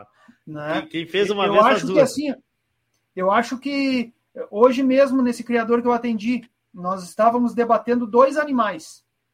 Aí um dos animais, eu perguntava para o domador, tu prefere aquela ou essa? Ih, longe aquela. Digo, então essa é o descarte. Tu prefere aquela ou essa? Aquela. Essa é o descarte. Foi em 3 comparações, nós descartamos a égua que ele queria ficar. Tá, mas Tenente, aí está valendo o investimento que foi feito para tu saíres de Vacaria, tu ir a Osório, a Santo Antônio da Patrulha, ou seja, sei lá onde. Leôncio, porque tu estás... Quem tem que fazer valer a pena sou eu. Mas é isso que eu estou dizendo. Eu não posso ser o ônus do processo. Eu tenho que ser o bônus. Perfeito? Eu sempre costumo dizer, Leôncio, talvez o primeiro encontro dos técnicos que eu participei em Pelotas em 2014. Tá? A gente assistiu uma palestra de gestão e comunicação, de como tu vendeu o teu produto. Né? E o cara, assim, na explanação inicial dele, ele falou uma coisa que eu acho que é a chave de tudo. Tá?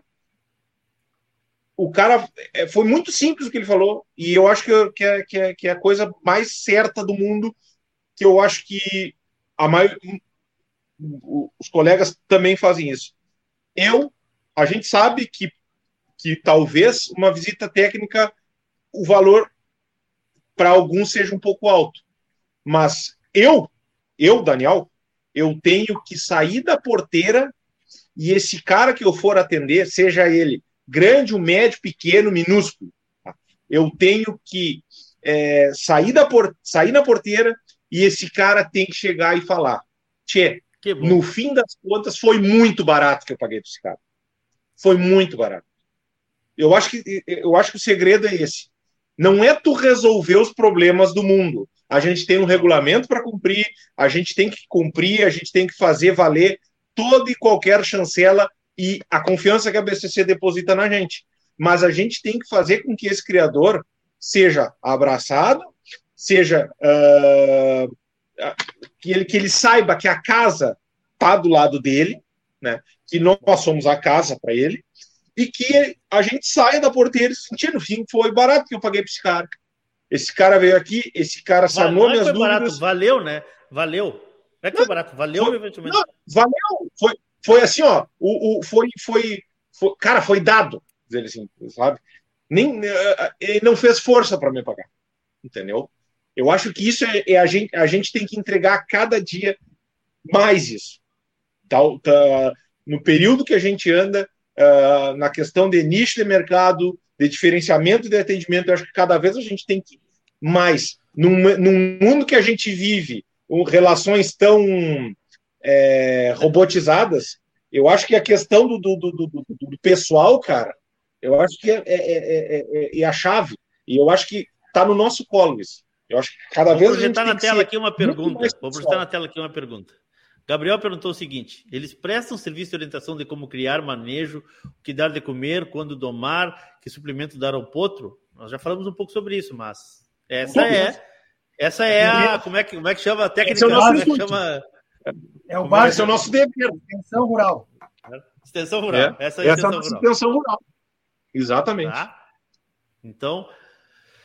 Tem mais perguntas chegando aqui, mas eu quero entrar um pouco em alguns temas. Eu tive voltando a essa questão aí, eu tive um serviço prestado a uns clientes esse ano, que faziam um ano e pouco, dois, que eles se mudaram, venderam a propriedade aqui próxima e foram para o centro do estado. E era uma resenha e uma confirmação. Tá? E depois nós saímos, eu saí conhecer a propriedade nova. Quando a gente terminou o serviço, nós vinha voltando, conversando de pastagem, de, enfim, outros tantos... fui olhar o gado assuntos, deles e tal, sim. Outros assuntos. Ele parou e perguntou assim para mim, tu dá consultoria sobre pastagem também? Isso é extensão rural. Em meia hora, eu fiz o serviço que eu tinha que fazer para os cavalos. E passamos a tarde inteira... conhecendo a propriedade e falando sobre pastagem. Por isso que para ser técnico da ABCC não pode ser advogado, né? Tem que ser formado em alguma coisa aqui. Ah, uma ciência rural, né? Não. Ciência agrária. Porque às vezes a pessoa, mas o que tem? Mas eu sei mais de cavalo do que o Daniel e que o Tenente também. Mas o Ministério da Agricultura exige. Não, outra coisa, Leôncio, que é uma particularidade. Tem criadores que a gente atende que ele, vamos ser sinceros, ele não está interessado, talvez, na minha opinião. E ele nos chama lá, não, é verdade. Tem criador que é assim. E é o direito dele também, né? Exato. E é uma coisa que a gente tem que aprender a respeitar. Eu tenho um criador, é o seguinte, eu vou lá, eu faço todo o serviço cartorial, confirmo as potrancas, resenho os trilhos, e assim, os cruza... E, no primeiro ano que eu fui fazer, né, que a gente tava, comecei a dar a dica, comecei a dizer, eu acho que ele é um cara que tem 2, 3, 4 garanhões, eu digo, olha, eu acho interessante botar nesse, Sabe qual foi a resposta dele? Meu filho, aqui, o cavalo quem faz sou eu. Pronto, tá tudo certo, vou fazer o meu serviço cartorial, e assim, a gente conversa de tudo, de tudo. Amenidade da vida, tempo. Aí, ele me mostra a criação de garnizé dele. Ele me mostra tudo. Tá? Não, como eu digo, eu acho que eu tô ali para fazer um serviço, mas o cara abriu as portas da casa dele para mim. É importante. Tá, se é importante para ele me mostrar a criação de garnizé dele, eu vou olhar. Depois de tudo feito, do meu serviço feito, da demanda que ele me pediu e eu entreguei, tá? É isso aí. O pós eu posso fazer o que eu quiser. Eu só acho que a gente tem que cada vez mais se doar. A relação pessoal, criador, técnico, tem que ser estreita. Ela não pode ser uma relação única e exclusivamente profissional. Ela tem que ser estreita, ela tem que ser uma relação pessoal, uma relação de amizade, claro, com a questão toda que o teu serviço é embasado num regulamento e que tu tem que cumprir aquilo ali. Bom. O Fábio Ramon botou aqui no grupo da rádio uma colocação que eu achei muito legal. Deixa eu encontrar aqui. Cadê? Me sumiu. E completando aí o que o Daniel falou... Vai falando o que eu acho aqui. Eu acho que é importante, no nosso papel, a gente fazer a leitura, né, do criador. E como disse o Daniel, você chegou na propriedade ali, tem serviço de meia dúzia de putrilho para resenhar, e o teu tempo é extenso, você consegue tirar muito proveito desse tempo, comentando como esse Gabriel nos pediu, né, a respeito de manejo, de N outras coisas. Sim.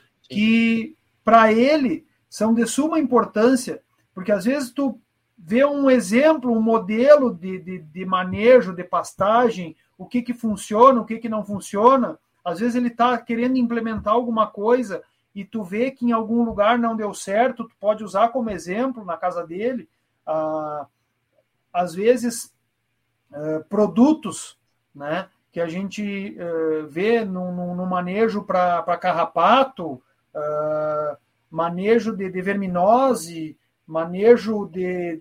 O cavalo é um animal muito vil, né? Tem que ter cuidado com a ração, com Exato. Gado, né? É, esse manejo nutricional, a questão do que a gente pega agora a partir da resenha, na questão do desmame, o amanunciar, o casquear, a gente tem conhecimento de pessoas que prestam esse tipo de serviço em determinada região, entendeu? Então, esse feedback, assim, para esses criadores que estão entrando ou que às vezes não conhecem essas pessoas, a gente tem que levar esse intercâmbio, né? Vou ler aqui, ó, o que o Fábio Ramon colocou. Meu amigo, ele citou o nome aqui, bom, vou citar, já que ele citou, Gustavo Isaacson, técnico da BHB, me disse uma coisa que me vale até hoje. Sou teu amigo, mas quando entro na mangueira, sou teu técnico. Boa, né? Boa, né? Porque às vezes tu estás numa instância de um amigo teu e tu tens que marcar um animal, e esse animal não teve altura. Então, não é porque tu é amigo dele, como tu disseste. Com certeza. Tem um regulamento a seguir. Eu acho que e até mesmo na hora de optar por algum animal, acho que a sinceridade é acima de tudo. Né? Claro. Para tudo. E como disse o Daniel, a gente tem um regulamento para seguir. Tem que jogar com o regulamento embaixo do braço. E é isso aí. Por isso que eu sempre falo, é muito importante a questão da amizade, da relação, de estreitar uma relação com o criador, de ter um vínculo com esse criador. Só que é importante também você fazer o regulamento. O regulamento. Esse é a principal coisa. Uma vez eu... Foi o Dado Swinha, que está nos ouvindo. Abraço, Dado. Abraço. O Dado disse... A gente sempre faz entrevista aqui no programa com o presidente que está saindo e com o presidente que está entrando, né? E eu me lembro que o Dado disse... Dado, tu está saindo e está chegando o Chico. O que tu diria para o Chico? Se for bom para o cavalo, faz. Se não for bom para o cavalo, não faz. Então é isso, né? Então é isso. É, eu carrego isso com... Bom, vamos lá. Tem algumas perguntas que chegaram e eu vou elencar aqui para vocês. A primeira. Concentração de machos, acho que é um dos pontos mais nevrálgicos que a gente tem dentro da raça crioula. Ela é válida, ela não é válida, ela é produtiva, ela não é produtiva. Vocês, como técnicos, têm uma opinião sobre isso? Vocês não têm opinião? Ou... Temos. Vamos lá. Temos. Vamos lá. Temos. Posso... Vai. Vai que eu... Eu acho assim, Leôncio, a maneira como vem sendo feita a questão dos rodízios de técnicos hoje, é muito salutar para a raça, para a seleção da raça. Muitas vezes a concentração, um pequeno criador ou o proprietário de um animal te apresenta aquele cavalo e o técnico naquele dia tem um poder de comparação com animais de fila A, fila B, fila C, caso esse animal não seja confirmado. Assim como ele mesmo sendo confirmado numa fila C, para aquele pequeno criador, esse cavalo vai ser o pai da casa dele, vai ser o garanhão que ele tem para usar. Porém, nós temos para mostrar para ele, naquela mesma fila, ele estando hoje iniciando na raça, que ali mesmo tem um animal que está mais bem enquadrado no que a raça busca. A questão valor da maneira como as concentrações são sendo feitas hoje, um número elevado de cavalos se torna menos oneroso para cada criador. Tem o frete, tem o exame, isso tudo a gente sabe. Mas não é o que onera. Outra coisa que eu acho de suma importância, a concentração. Às vezes você chega num lugar, num evento, um exemplo, né? Eu tive o ano passado em Gaspar, numa exposição, um lugar da primeiro evento, eu fiz a concentração e depois fui jurado. Foi um baita evento, aliás, né, Tenente? Foi um baita grande evento. Né? Grandioso mesmo. Até eles têm. Gaspar, estamos aí na transmissão ano que vem, estamos aí na transmissão. Um passaporte, era a intenção deles, né? Mas um baita evento, uma festa bacana, um número expressivo de animais, um público interessante que não conhecia cavalo. Então, tu coloca uma concentração, tu apresenta aqueles animais, você explica por A mais B que aquele cavalo é o mais interessante, o melhor enquadrado, o que a raça está buscando. E em segundo time ou terceiro time, você tem como ponderar e tem ali aqueles animais para explicar para aquele público que o cavalo A é isso, assim, assim, assim, tem, é correto e tal, e é o que a raça busca. Eu acho que tem esse fomento, tem essa expansão, né? A concentração serve para isso também. Eu acho que o comparativo, porque perfeito. Em casa meu cavalo é melhor, a minha música é ganhadora de tudo que é festival. Era isso que eu ia comentar. Leôncio. Eu acho que é extremamente saudável, sim. Eu acho que a questão do comparativo... Eu acho que a chave de tudo que faz com que a concentração tenha, vamos dizer assim, valor, que tenha que acontecer, é o comparativo entre indivíduos. A gente não pode perder isso. Tá? A gente não pode. Assim, só um pouquinho, Daniel, lembrando uma coisa. A concentração não é uma exposição, né? A gente não avalia ali cavalo gordo.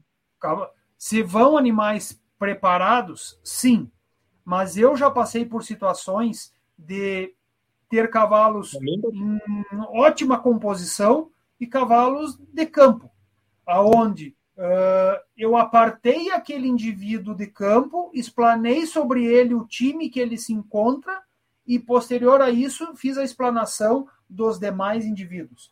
Uhum. Explanei que aquele indivíduo era difícil de comparar com os preparados porque não tinha preparo, mas salientei também que aquele momento ali não é um momento de exposição, e sim de afirmação de que determinados indivíduos servem para pai.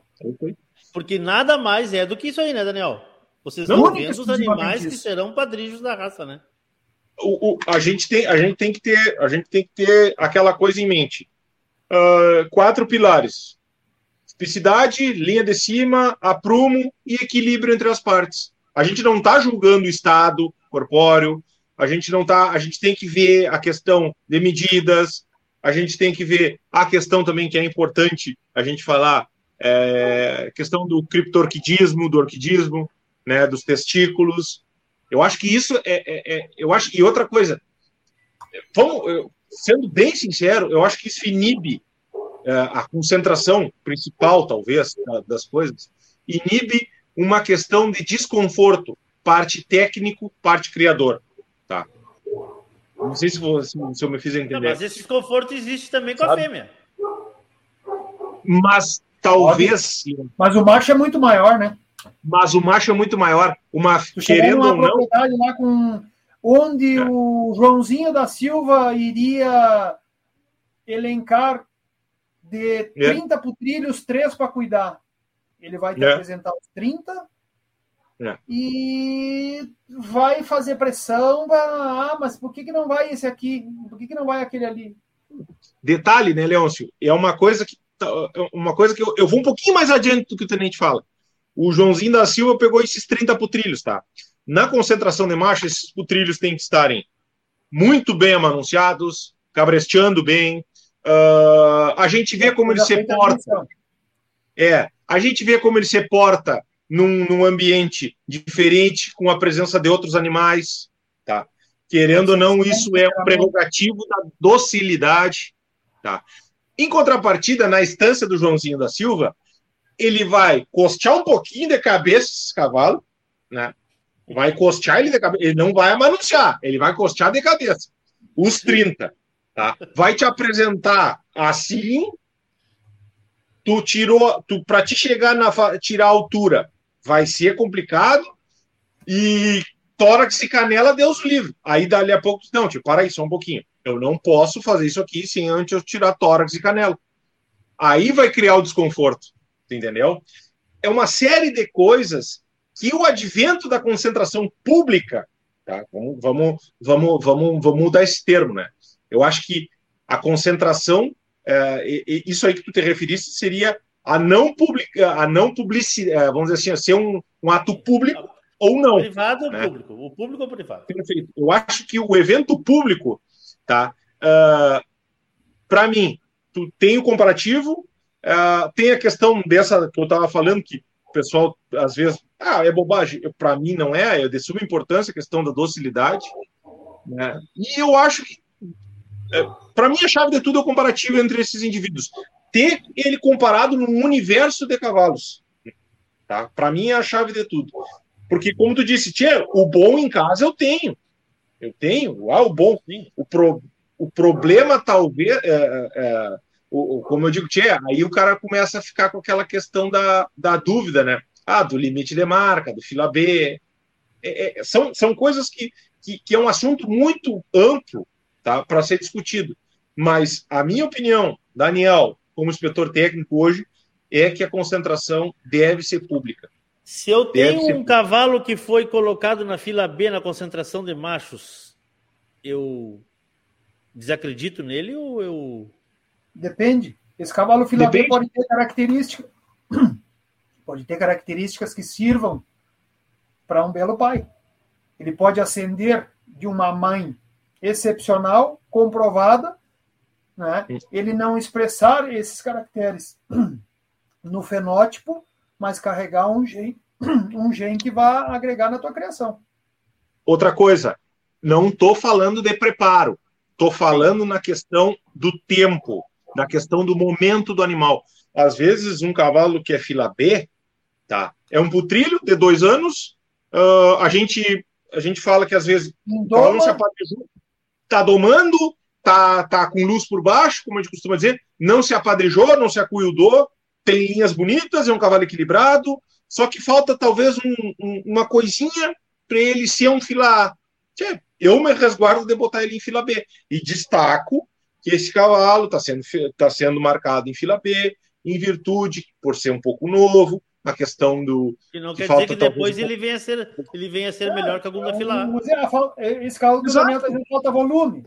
Claro. Tá, falta volume. Falta volume. Falta estrutura óssea. É um putrilho de 2 anos. Entendeu? Tem tudo isso aí. Muito bom. Técnico tem que ser jurado da raça? Ou não. Pode ser jurado? Pode. Por exemplo, eu acho que... Certo não é tenho. Eu tenho para mim que nós prestamos um melhor serviço para a raça na supervisão do evento. É. Do que julgando o evento.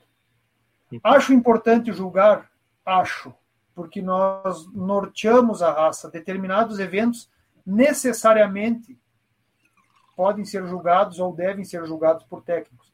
Áreas de fomento, principalmente, porque tu abrange um todo, né? Você chegar num passaporte Brasil Central, quantos criadores estão lá? Não que um jurado não possa fazer isso, mas eu acho que cabe muito mais a nós essa extensão nesses lugares, né, do que de um jurado. Perfeito. Acho que a gente pode fazer, compor o todo para isso. Exato. Não sei se vocês me entenderam. E aí, Daniel? Não, eu entendi a tua pergunta por um outro lado. Vamos dizer assim, eu fui na raiz da pergunta. Eu usei a palavra errada. Perfeito. Não é tem que ser. Não é tem que ser. Não é tem que ser. Um técnico pode julgar. Não é tem que julgar. Pode e deve. Pode.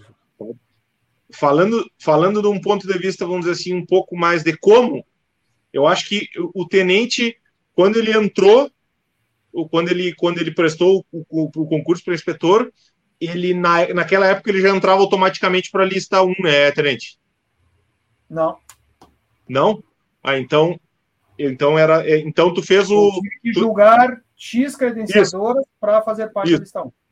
Isso. Tu entrou na lista 2, do caso, né? Exato. Todo técnico é lista 1. Hoje os novos fizeram concurso para jurado, para se tornar jurado. Acho que o Thiago era isso que eu ia fazer. Tem que fazer o concurso, então. O Thiago e o Gustavo. Mas tem que fazer o concurso, não é pro... Não, é... não, eu também. Eu fiz concurso para TEC. Temos que julgar 4 credenciadoras no ciclo para nos tornar jurado da listão. Tá. Eu fiz o concurso. Eu passei para inspetor técnico em 2013, 2016 fiz para a lista 1, aí julguei 3 credenciadoras, 3 eventos, 4, na verdade. E aí, em 2018, fiz prova de novo de lista 2 para a lista 1. Eu fiz os 2 processos de seleção para jurado. Já julgasse classificatória, né? Várias. Já julguei, já tive oportunidade de julgar 2 classificatórias. A primeira em 2020, na categoria fêmeas, aberta, e em 2021 julguei a classificatória região sul, categoria dos machos. Perfeito. Para vocês é tranquilo isso, então, porque esse tema talvez seja o tema que eu mais ouço nos bastidores, e como eu frequento hoje, graças a Deus, bastante. E eu ouvi de alguém, acho que foi do Dedo. É uma opinião bem dividida, né, Leôncio? É uma opinião dividida. É uma opinião dividida. Por isso que eu quero ilustrar e vou dar o crédito, porque não tenho medo de dar o crédito das coisas que me falam e que não é segredo. O Deda disse, jurado tem que ser bom jurado, não importa se ele é técnico, ele tem que ser um jurado bom. Eu acho que assim, se a gente tem um processo, né, que temos que ter, no caso, uma conduta ilibada, uma questão de seriedade, uma questão de entendimento do regulamento, tá? Para dar um norte da raça, eu acho que talvez para julgar provas que balizem e selecionem essa raça, eu acho que também a gente tem que ser do nosso papel. É que talvez seja inevitável que um animal de um cliente teu passe por uma... Que o animal que tu cuidou, acho que isso não interfere, que tu aconselhou. Pois é, não, mas eu acho que esse é o grande problema, entendeu? Sim. Mas é uma coisa que, para mim, é uma coisa talvez um pouco superficial. E eu vou te dar um exemplo. Já aconteceu vários casos de criador, né, exemplo de criador, exemplo de jurado, julgar um bicho do seu afeto. Tá, várias vezes. Aí eu já discordo. Não, mas isso não compete a mim, entendeu? Eu acho que tem condição de estar numa lista de jurado e capacidade, como nós, inspetores técnicos, temos capacidade de ser inspetores técnicos, fazer trabalho no criador, eu acho que nada impede de eu julgar um bicho que eu vi nascer, que eu resenhei, que eu confirmei, entendeu? Eu acho que isso nada impede. Isso acontece com a gente muito mais na questão. O tenente, como eu digo, já é nego velho na questão das prévias, já fez não sei quantas prévias. Muitos animais que ele viu resenhar, que ele resenhou, que ele confirmou, foram animais que foram na prévia, uns obtiveram aprovação, outros obtiveram a reprovação, mas isso é uma coisa que eu julgo. Na minha opinião, isso chega falando. Faz parte do nosso trabalho. Falando na prévia, como o Daniel comentou, né? Às vezes a gente chega na casa de um criador e seleciona ou escolhe um produto e, infelizmente, ele chega lá na prévia e ele não tem condições, porque lá nós temos o comparativo e aquele produto ali ficou para trás. Sim. Na casa do criador era o que tinha de melhor.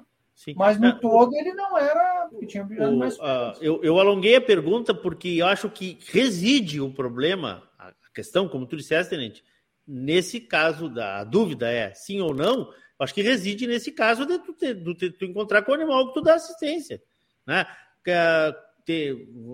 Sei lá, poderia citar um monte de exemplo aqui, mano, não vou citar, mas é de uma cabanha que tu atende e o cara tá lá com o animal e tu tá escalado para ser jurado, ponto. Então, acho que aí reside o problema, mas...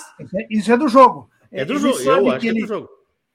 Ele sabe que ele digamos assim, um criador que eu atendo, né? Eu tô lá julgando, eu vou comparar com os demais. Mas aí tu tá pegando... Mas eu tenho a minha consciência tranquila de que, porque é o Daniel que é meu amigo, e eu não vou deixar... Mas aí tu tá pegando pelo lado do criador, tu não tá pegando pelo lado do público que tá vendo que tu destes um uma premiação para um animal que tu criaste. É aí que... Ah, sim, sim, mas, sim. Entendeu?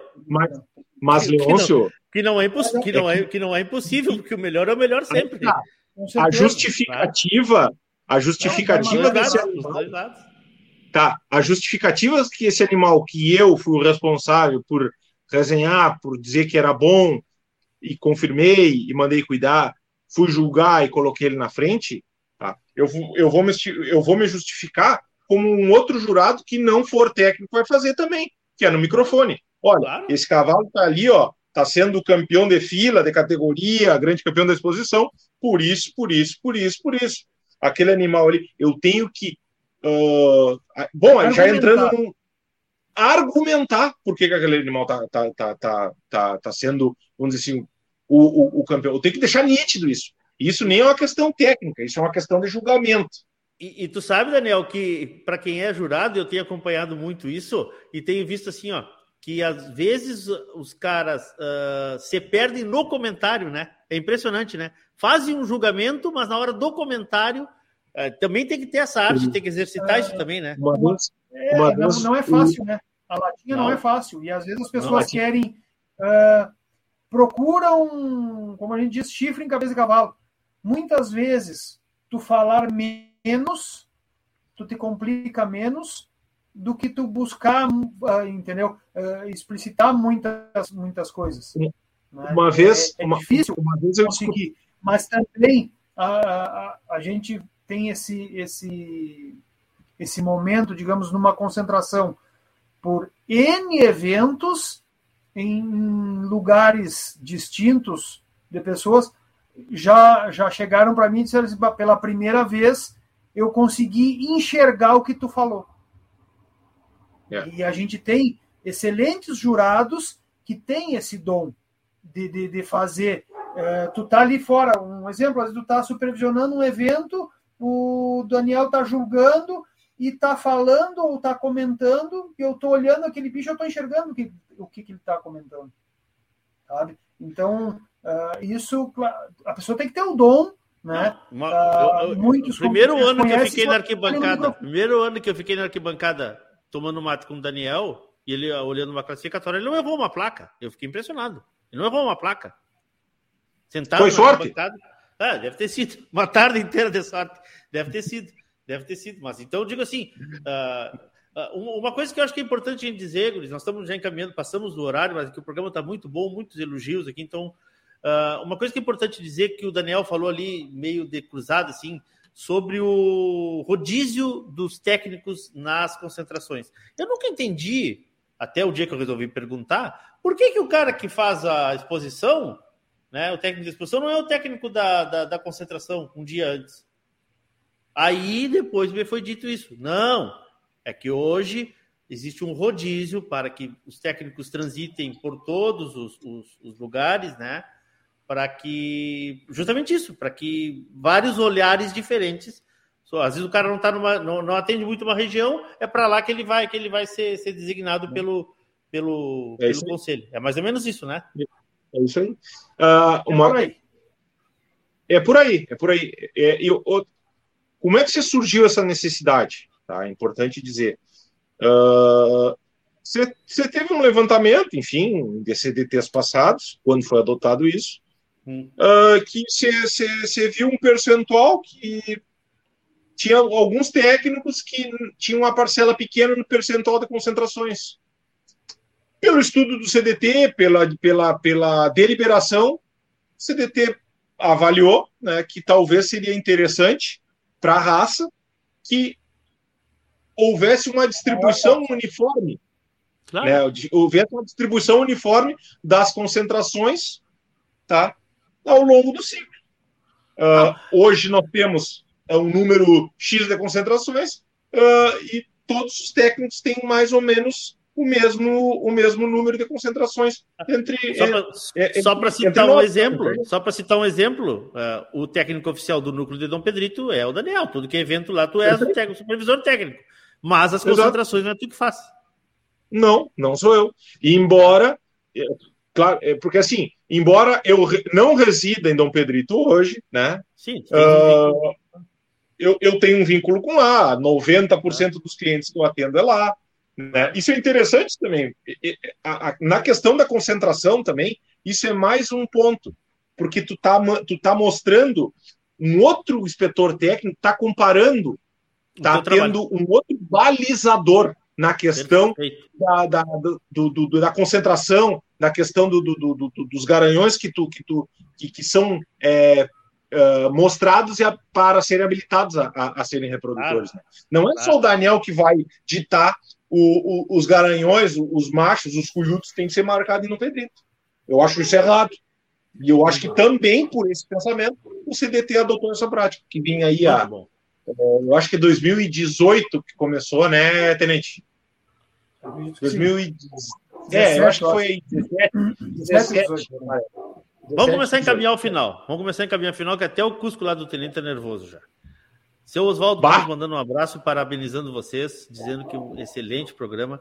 Obrigado, Clodoaldo. Obrigado, Giacomo Góes, fotógrafo, né? Felipe Severo, que é teu cliente, né, Daniel? Me ajuda muito... Muitos anos em projeto onde a verba é curta, mas feito com calma e esmero. Depois de 7 anos, estamos colhendo os primeiros frutos. Quer citar como exemplo aí o Felipe? Acho que é importante, Daniel, já que ele falou. O Felipe é um criador apaixonado pela raça, é um criador que tem muito poucas éguas, herdou a paixão do avô, o avô tradicional criador de épifora. Meu colega, engenheiro agrônomo, também trabalha com questão de lavoura. E a primeira conversa que eu tive com ele foi, eu nunca me esqueço, foi no passador da mangueira dele. Ele disse assim: Tchê, eu não quero uma coisa imediata. Eu quero, se daqui a 10 anos eu tirar um produto, tá, suficiente para mim andar, para mim ter um bicho competitivo, para mim ter um bicho bonito, aí eu tô feliz. O Felipe é um exemplo. E é um cara que está realizado com a criação dele, porque ele vive o cavalo, entendeu? Além de tudo, ele é um cara que vive o cavalo. Que legal. Agora uma pergunta minha, pessoal, para a gente encerrar. A nossa proposta foi falar sobre esse trabalho de vocês com pequenos criadores. Eu acho muito importante isso, sabe? Eu acho muito importante. Eu acho que esse programa tem uma importância, sem falsa modéstia, assim, porque quem me conhece sabe que não uso isso nem para... mas que a gente tem essa forma de falar com todos os tamanhos de criadores. Eu acho isso fundamental, isso talvez tenha sido o que mais me incentivou a continuar com o programa em épocas tão difíceis que a gente já passou.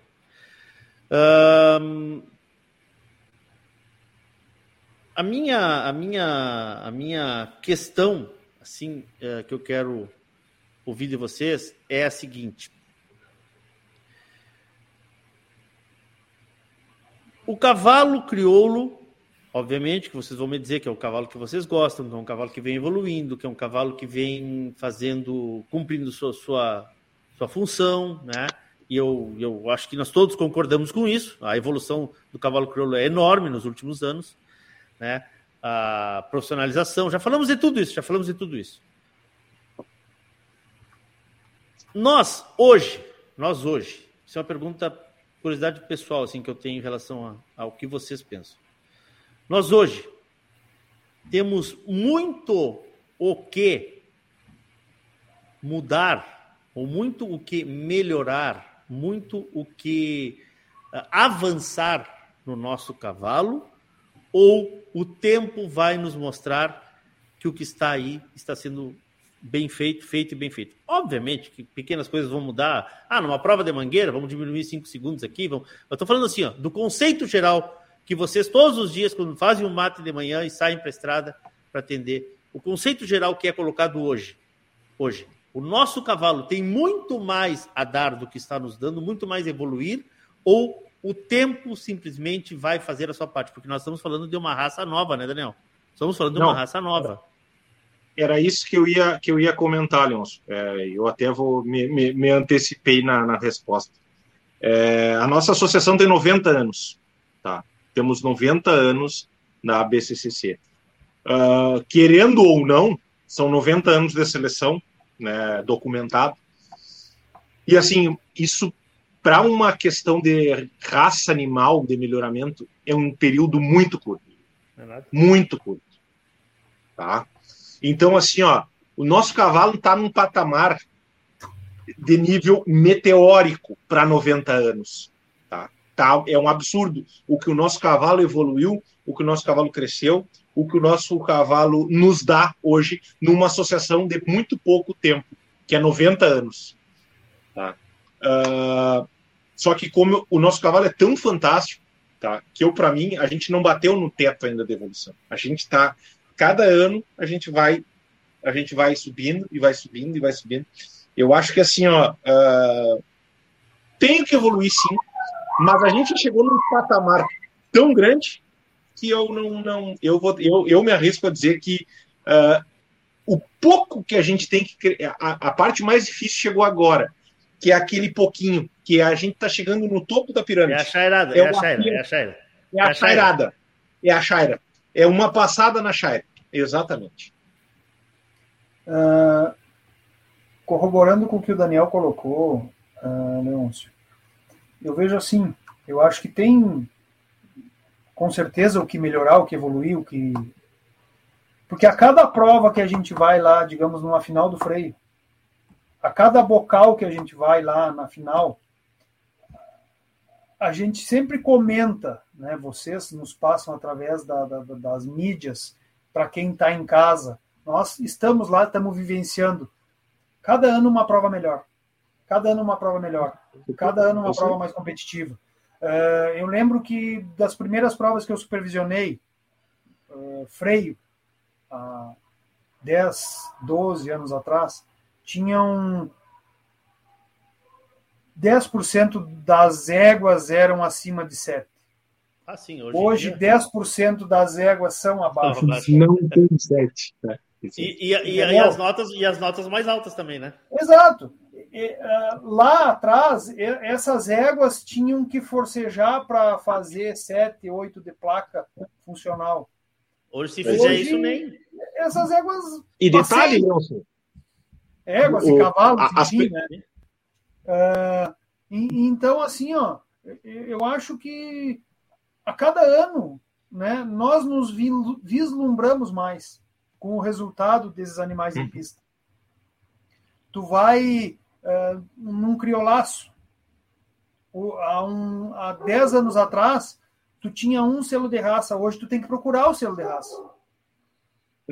Uma porque tu tem 5, 10 anos. Exato. Perfeito. Entendeu? Então, isso tudo é acrescente, é resultado do nosso serviço, do dia a dia que está sendo exposto lá no grande palco, seja na final do laço, seja no freio, seja na morfologia. Eu lembro, esse ano eu estava nos supervisão da morfologia, aí nos fizeram um local lá para ficar, eu enxergava a pista por cima das tábuas. Se você pegasse um lápis e fizesse o desenho da ponta da orelha ao tronco da cola, era mesmo, sabe quando tu brincava que tu recortava um guardanapinho e fazia o desenho dos bonequinhos? Aquilo era tudo igual. Uhum. É. Entravam 7 éguas na pista, eram todas iguais. Eram tudo no detalhe que fazia tu elencar a primeira, a segunda, a terceira ou a quarta. Então, acho que isso é plena evolução. E uma coisa, né, Tenente? Vamos puxando a brasa para o nosso assado, né? Isso é um trabalho de todos os colegas. Com certeza. Porque isso é um trabalho que é feito no pé da mãe, que é feito no dia da resenha, que é na conversa com o criador. Começa muitas vezes num acasalamento, né? Exato. Antes até dessa resenha. Isso é trabalho da casa, tá? Porque a casa nos dá vamos dizer assim, todo e qualquer respaldo e amparo. Nos propõe os encontros anuais, né? Para que quando a gente chegue na casa do criador, a gente tenha um parâmetro para ser seguido, para determinar para essa pessoa se ele tiver a vontade de dar essa sequência, e aí o resultado está lá. É isso aí. Tu tá com a palavra, Tenente. Vou me despedir, te agradecer. Quero que tu diga em uma palavra o que falta para o cavalo chegar ainda mais adiante. Em uma palavra. Eu acho que a casa seguindo a seriedade que é, seguindo a seriedade que tem, a transparência que tem, o nosso cavalo se faz por conta, né? Cavalo se faz por conta. Cavalo se garante. Com certeza. Daniel. Tempo. Boa. Criar cavalo. Boa. É o oposto do imediatismo. Ponto. Boa. Tempo. Eu acho que o nosso cavalo só precisa de tempo. A gente tem um baita material, a gente tem a associação que nos dá todo o respaldo, temos pessoas capacitadíssimas trabalhando no nosso cavalo, temos criadores que são interessados no desenvolvimento da raça. É tempo. E até é uma palavra... Novos, até para os novos criadores serem grandes também, né? Com certeza. É como eu falo, criar cavalo é o oposto do imediatismo. Se a pessoa entra na raça crioula pensando no imediato, eu tenho uma notícia um pouco ruim para te dar. Bom, eu acho a não ser aquele que comprava o cavalo no remate de sábado, o cavalo corria o freio de domingo e ia lá tirar foto, né? Aí é fácil. Mas aí que tá. Não é fácil. Ele tem que correr o boi domingo, né? Sim, exato. Não, é uma coisa que eu sempre falo. Eu concordo que esse com certeza vai ser um criador feliz, mas ele não vai ser tão feliz como o cara que viu, que escolheu a égua, escolheu o cavalo, colocou para nascer, tirou um produto, resenhou esse produto, recriou esse produto de uma maneira correta, confirmou esse produto, mandou domar da maneira mais correta, fez um projeto, não queimou nenhuma etapa desse animal durante várias etapas, tá? E esse cavalo chegou no objetivo, por exemplo, que é a final da morfologia, correr o freio, correr a marcha da resistência, tá? Se ele fez tudo isso aí e chegou lá, eu acho que talvez vamos dizer, a apoteose de um criador. Imagina tu ganhar um freio com um animal fazendo isso. Bátalo. Por isso que a gente vê aquela emoção, né, na beira da pista, aquela lágrima correndo, aquela coisa que contagia todos nós, né? Por isso. Exatamente. É uma história é um projeto de vida, né? Um projeto de vida. É um projeto de vida. Estou de alma lavada, guris, porque comecei o ano conversando com vocês os dois. Como eu disse lá no início, tem vários amigos que são técnicos. Tem até um que vai, acho que é dia 18 de março, por aí que eu sempre vou botar uma gravata, né? Vai botar uma gravata. Vai botar uma gravata. Vai se calar o galinho. É, mano, como é que eles se me convidaram, eu vou, né? Azar, quem mandou me convidar, né? Então, assim... Só para esse momento. Já estou sem comer desde hoje. Um abraço a todos vocês, técnicos amigos, técnicos que fazem a raça. Muito obrigado, Daniel, muito obrigado, Tenente, muito obrigado, Ico, né, que foi quem indicou vocês aí para estar aqui hoje. Que esse ano seja um ano maravilhoso para nós, que com certeza será. Daniel vai se recuperar em seguidinha, vai estar pronto aí já para botar o pé no estribo de novo, se Deus quiser, né? Nós vamos contar aqui a raça nesse ano. Tem FIC. Tem vaqueiro que está voltando. Tem Supercopa do Freio do Proprietário, tem Morfologia, tem Freio de Ouro, as classificatórias no interior de novo, né? Tem pista coberta o ano que vem, que já o pessoal está se ensaiando, mas, né? Vamos lá, César, eu sou o maior apoiador desse projeto aí. Cada vez tem que ser maior. Não quer te embarcar na final, né? Não, meu irmão, sabe o que eu quero, cara? Sabe o que eu quero? Hoje ainda me fizeram uma pergunta sobre isso hoje de tarde. Sabe o que eu quero, Daniel? O que eu quero? Eu quero que o cavalo que ganhar o freio, que a égua que ganhar o freio, que o jinete e que os proprietários que ganharem o freio sejam ovacionados por 10, 15, 20, 30 mil pessoas ali dentro, cara.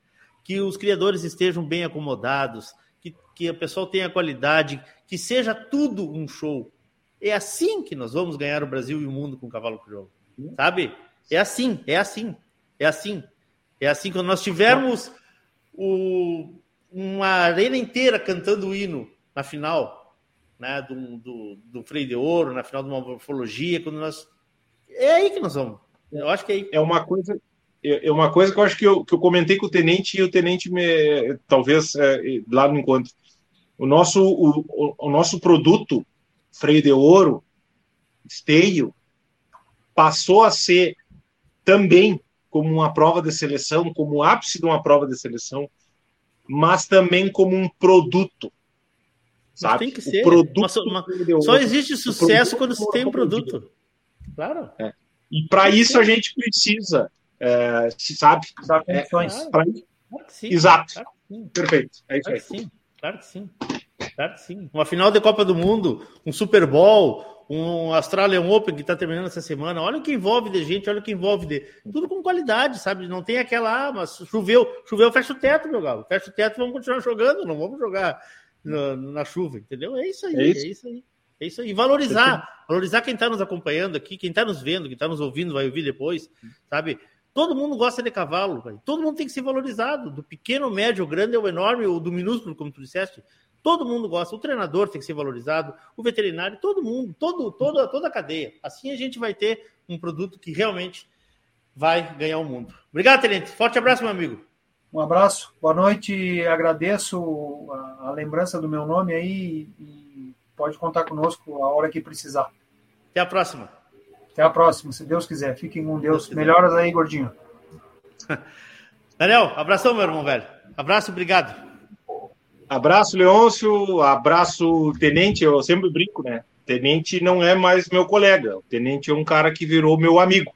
Se a gente ficasse sem falar, acho que 2 dias por alguma bobagem, é muito. É um cara que, com certeza, como eu digo, ele virou, passou de colega e passou para meu amigo. Teu conselheiro. Não, é recíproco. Menos a gente, juro por Deus, o que menos a gente conversa é cavalo. É só bobagem. Tá bem. Cavalo é bem pouquinho, mas é só bobagem. Obrigado, Luiz. Obrigado mesmo. Abraço a todos. Abração. Boa noite. Abraço. Boa noite. Tá aí, então, essa turma aí, Daniel Rossato e Ricardo Guazelli, Tenente. Primeiro cavalo que eu li no debate do ano. Primeiro Cavalo Crioulo em Debate do ano. Muito obrigado a todos que estão nos acompanhando, quem está chegando aí. O programa vai ao ar todas as terças-feiras, a partir das 20 horas. Normalmente nós vamos até as 21h30, hoje passamos um pouco mais do horário. Todos os programas da série estão no YouTube, da RádioSul.net. E também estão em podcast, né? Esse aqui também vai virar um podcast, que pode ser acessado no Spotify ou no SoundCloud da RádioSul.net. Na tua plataforma preferida de podcast, é só cadastrar ali o Spotify, o SoundCloud da rádio, que automaticamente vai se receber quando a gente postar. Nossos apoiadores, muito importantes: Parceria Leilões, Porto Martins Crioulos, Terra Sol Toyota, Tinho Donadel Assessoria Equina, Central de Reprodução Chimite Gonzalez, Fazenda Sarandi, Cabanha Três Taipas, JG Martini Fotografias.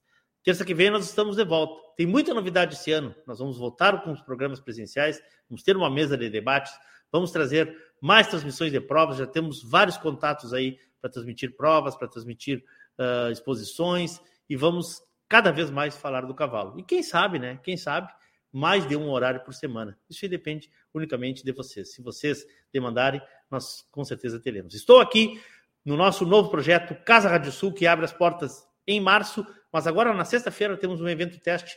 Ricardo Berga vai estar aqui numa conversa comigo, o fogo aceso, o chopp gelado e os amigos em torno da boa música, que também é muito saudável. Nós estamos reencontrando as pessoas depois de tanto tempo sem esse carinho, né? Sem sentir de perto essa amizade. Eu volto terça-feira que vem, se Deus quiser, ele há de querer. Um beijo no coração de todos. Queiram bem. Não custa nada. Boa noite, até a próxima. Obrigado, fui! Atenção, núcleos de todo o Brasil. Agora a RádioSul.net e o programa Cavalo Crioulo em Debate vão te ajudar a transmitir o teu evento com imagens ao vivo para todos os apaixonados pelo cavalo crioulo. Provas de 21 dias, exposições incentivo, credenciadoras ao freio de ouro, freio jovem, proprietário e muito mais. dê visibilidade e alcance ao teu evento, aumente a captação de recursos e garanta uma transmissão de qualidade com apresentação, comentários, notas em tempo real e atualização constante de ranking parcial. Quer mostrar o cavalo crioulo para o mundo? Conte com a gente.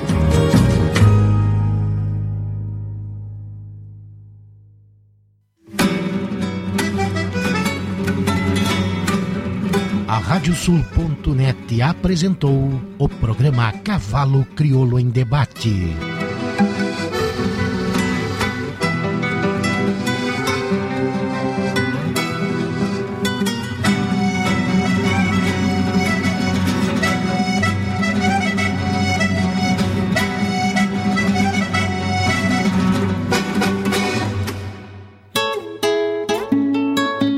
JG Martini Fotografias. Desde 2003, através de suas lentes, a paisagem fica mais bonita, os cavalos mais imponentes e a relação entre homens e animais ainda mais verdadeira. Aprecie um pouco dessa história acessando @JG Martini nas redes sociais.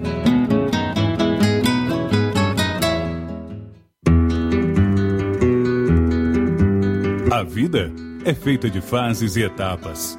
E nossos cavalos crioulos nos ensinam a esperar. Esperar o tempo certo, esperar o momento chegar. E ele chegou. A mesma base, a mesma filosofia, a mesma genética, mas com um novo rumo. Lauro Martins e família apresentam Porto Martins Crioulos.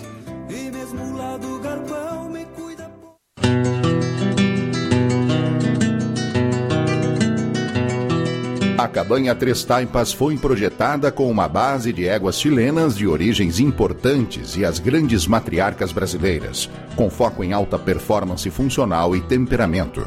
Acasalamentos e serviço reprodutivo a cargo do médico veterinário Vinício Neto, assessoria e reprodução. Cabanha Três Taipas. Se tem a marca de cuia, tem função.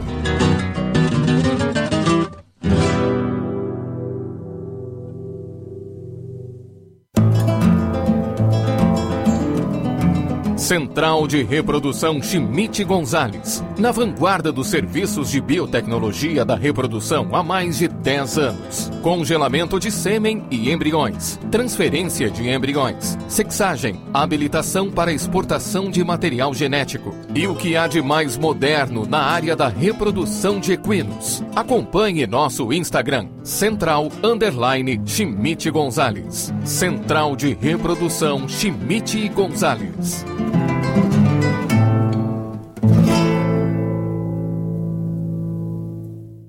Na Terra Sol, em Caxias e Bento, nova Toyota Hilux SRX 2023 com R$15 mil de bônus. Isso mesmo, R$15 mil de bônus no seu usado e com 5 anos de garantia. Consulte condições em terrasoltoyota.com.br. No trânsito, escolha a vida.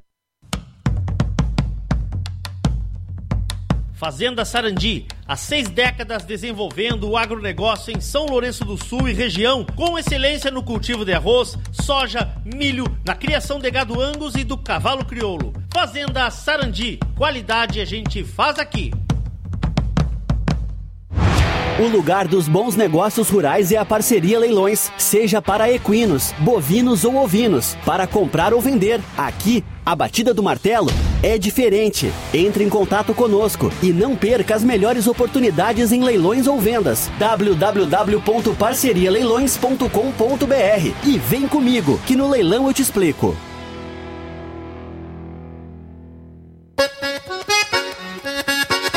Rio Bonito convida para o Redomão Amigos 2023, de 20 a 23 de abril, mais de R$30 mil em prêmios e premiação em dobro para a marca Rio Bonito. Leilão Redomão, dia 1º de março. Paralelo ao Redomão Amigos, o Núcleo Caminho das Tropas convida para as etapas do Freio Jovem e do Freio do Proprietário. Informações pelo 419-9972-1888 ou 429-8846-6041 ou nas redes sociais da Rio Bonito. Redomão Amigos 2023, de 20 a 23 de abril, a Cabanha Rio Bonito, te esperamos por lá.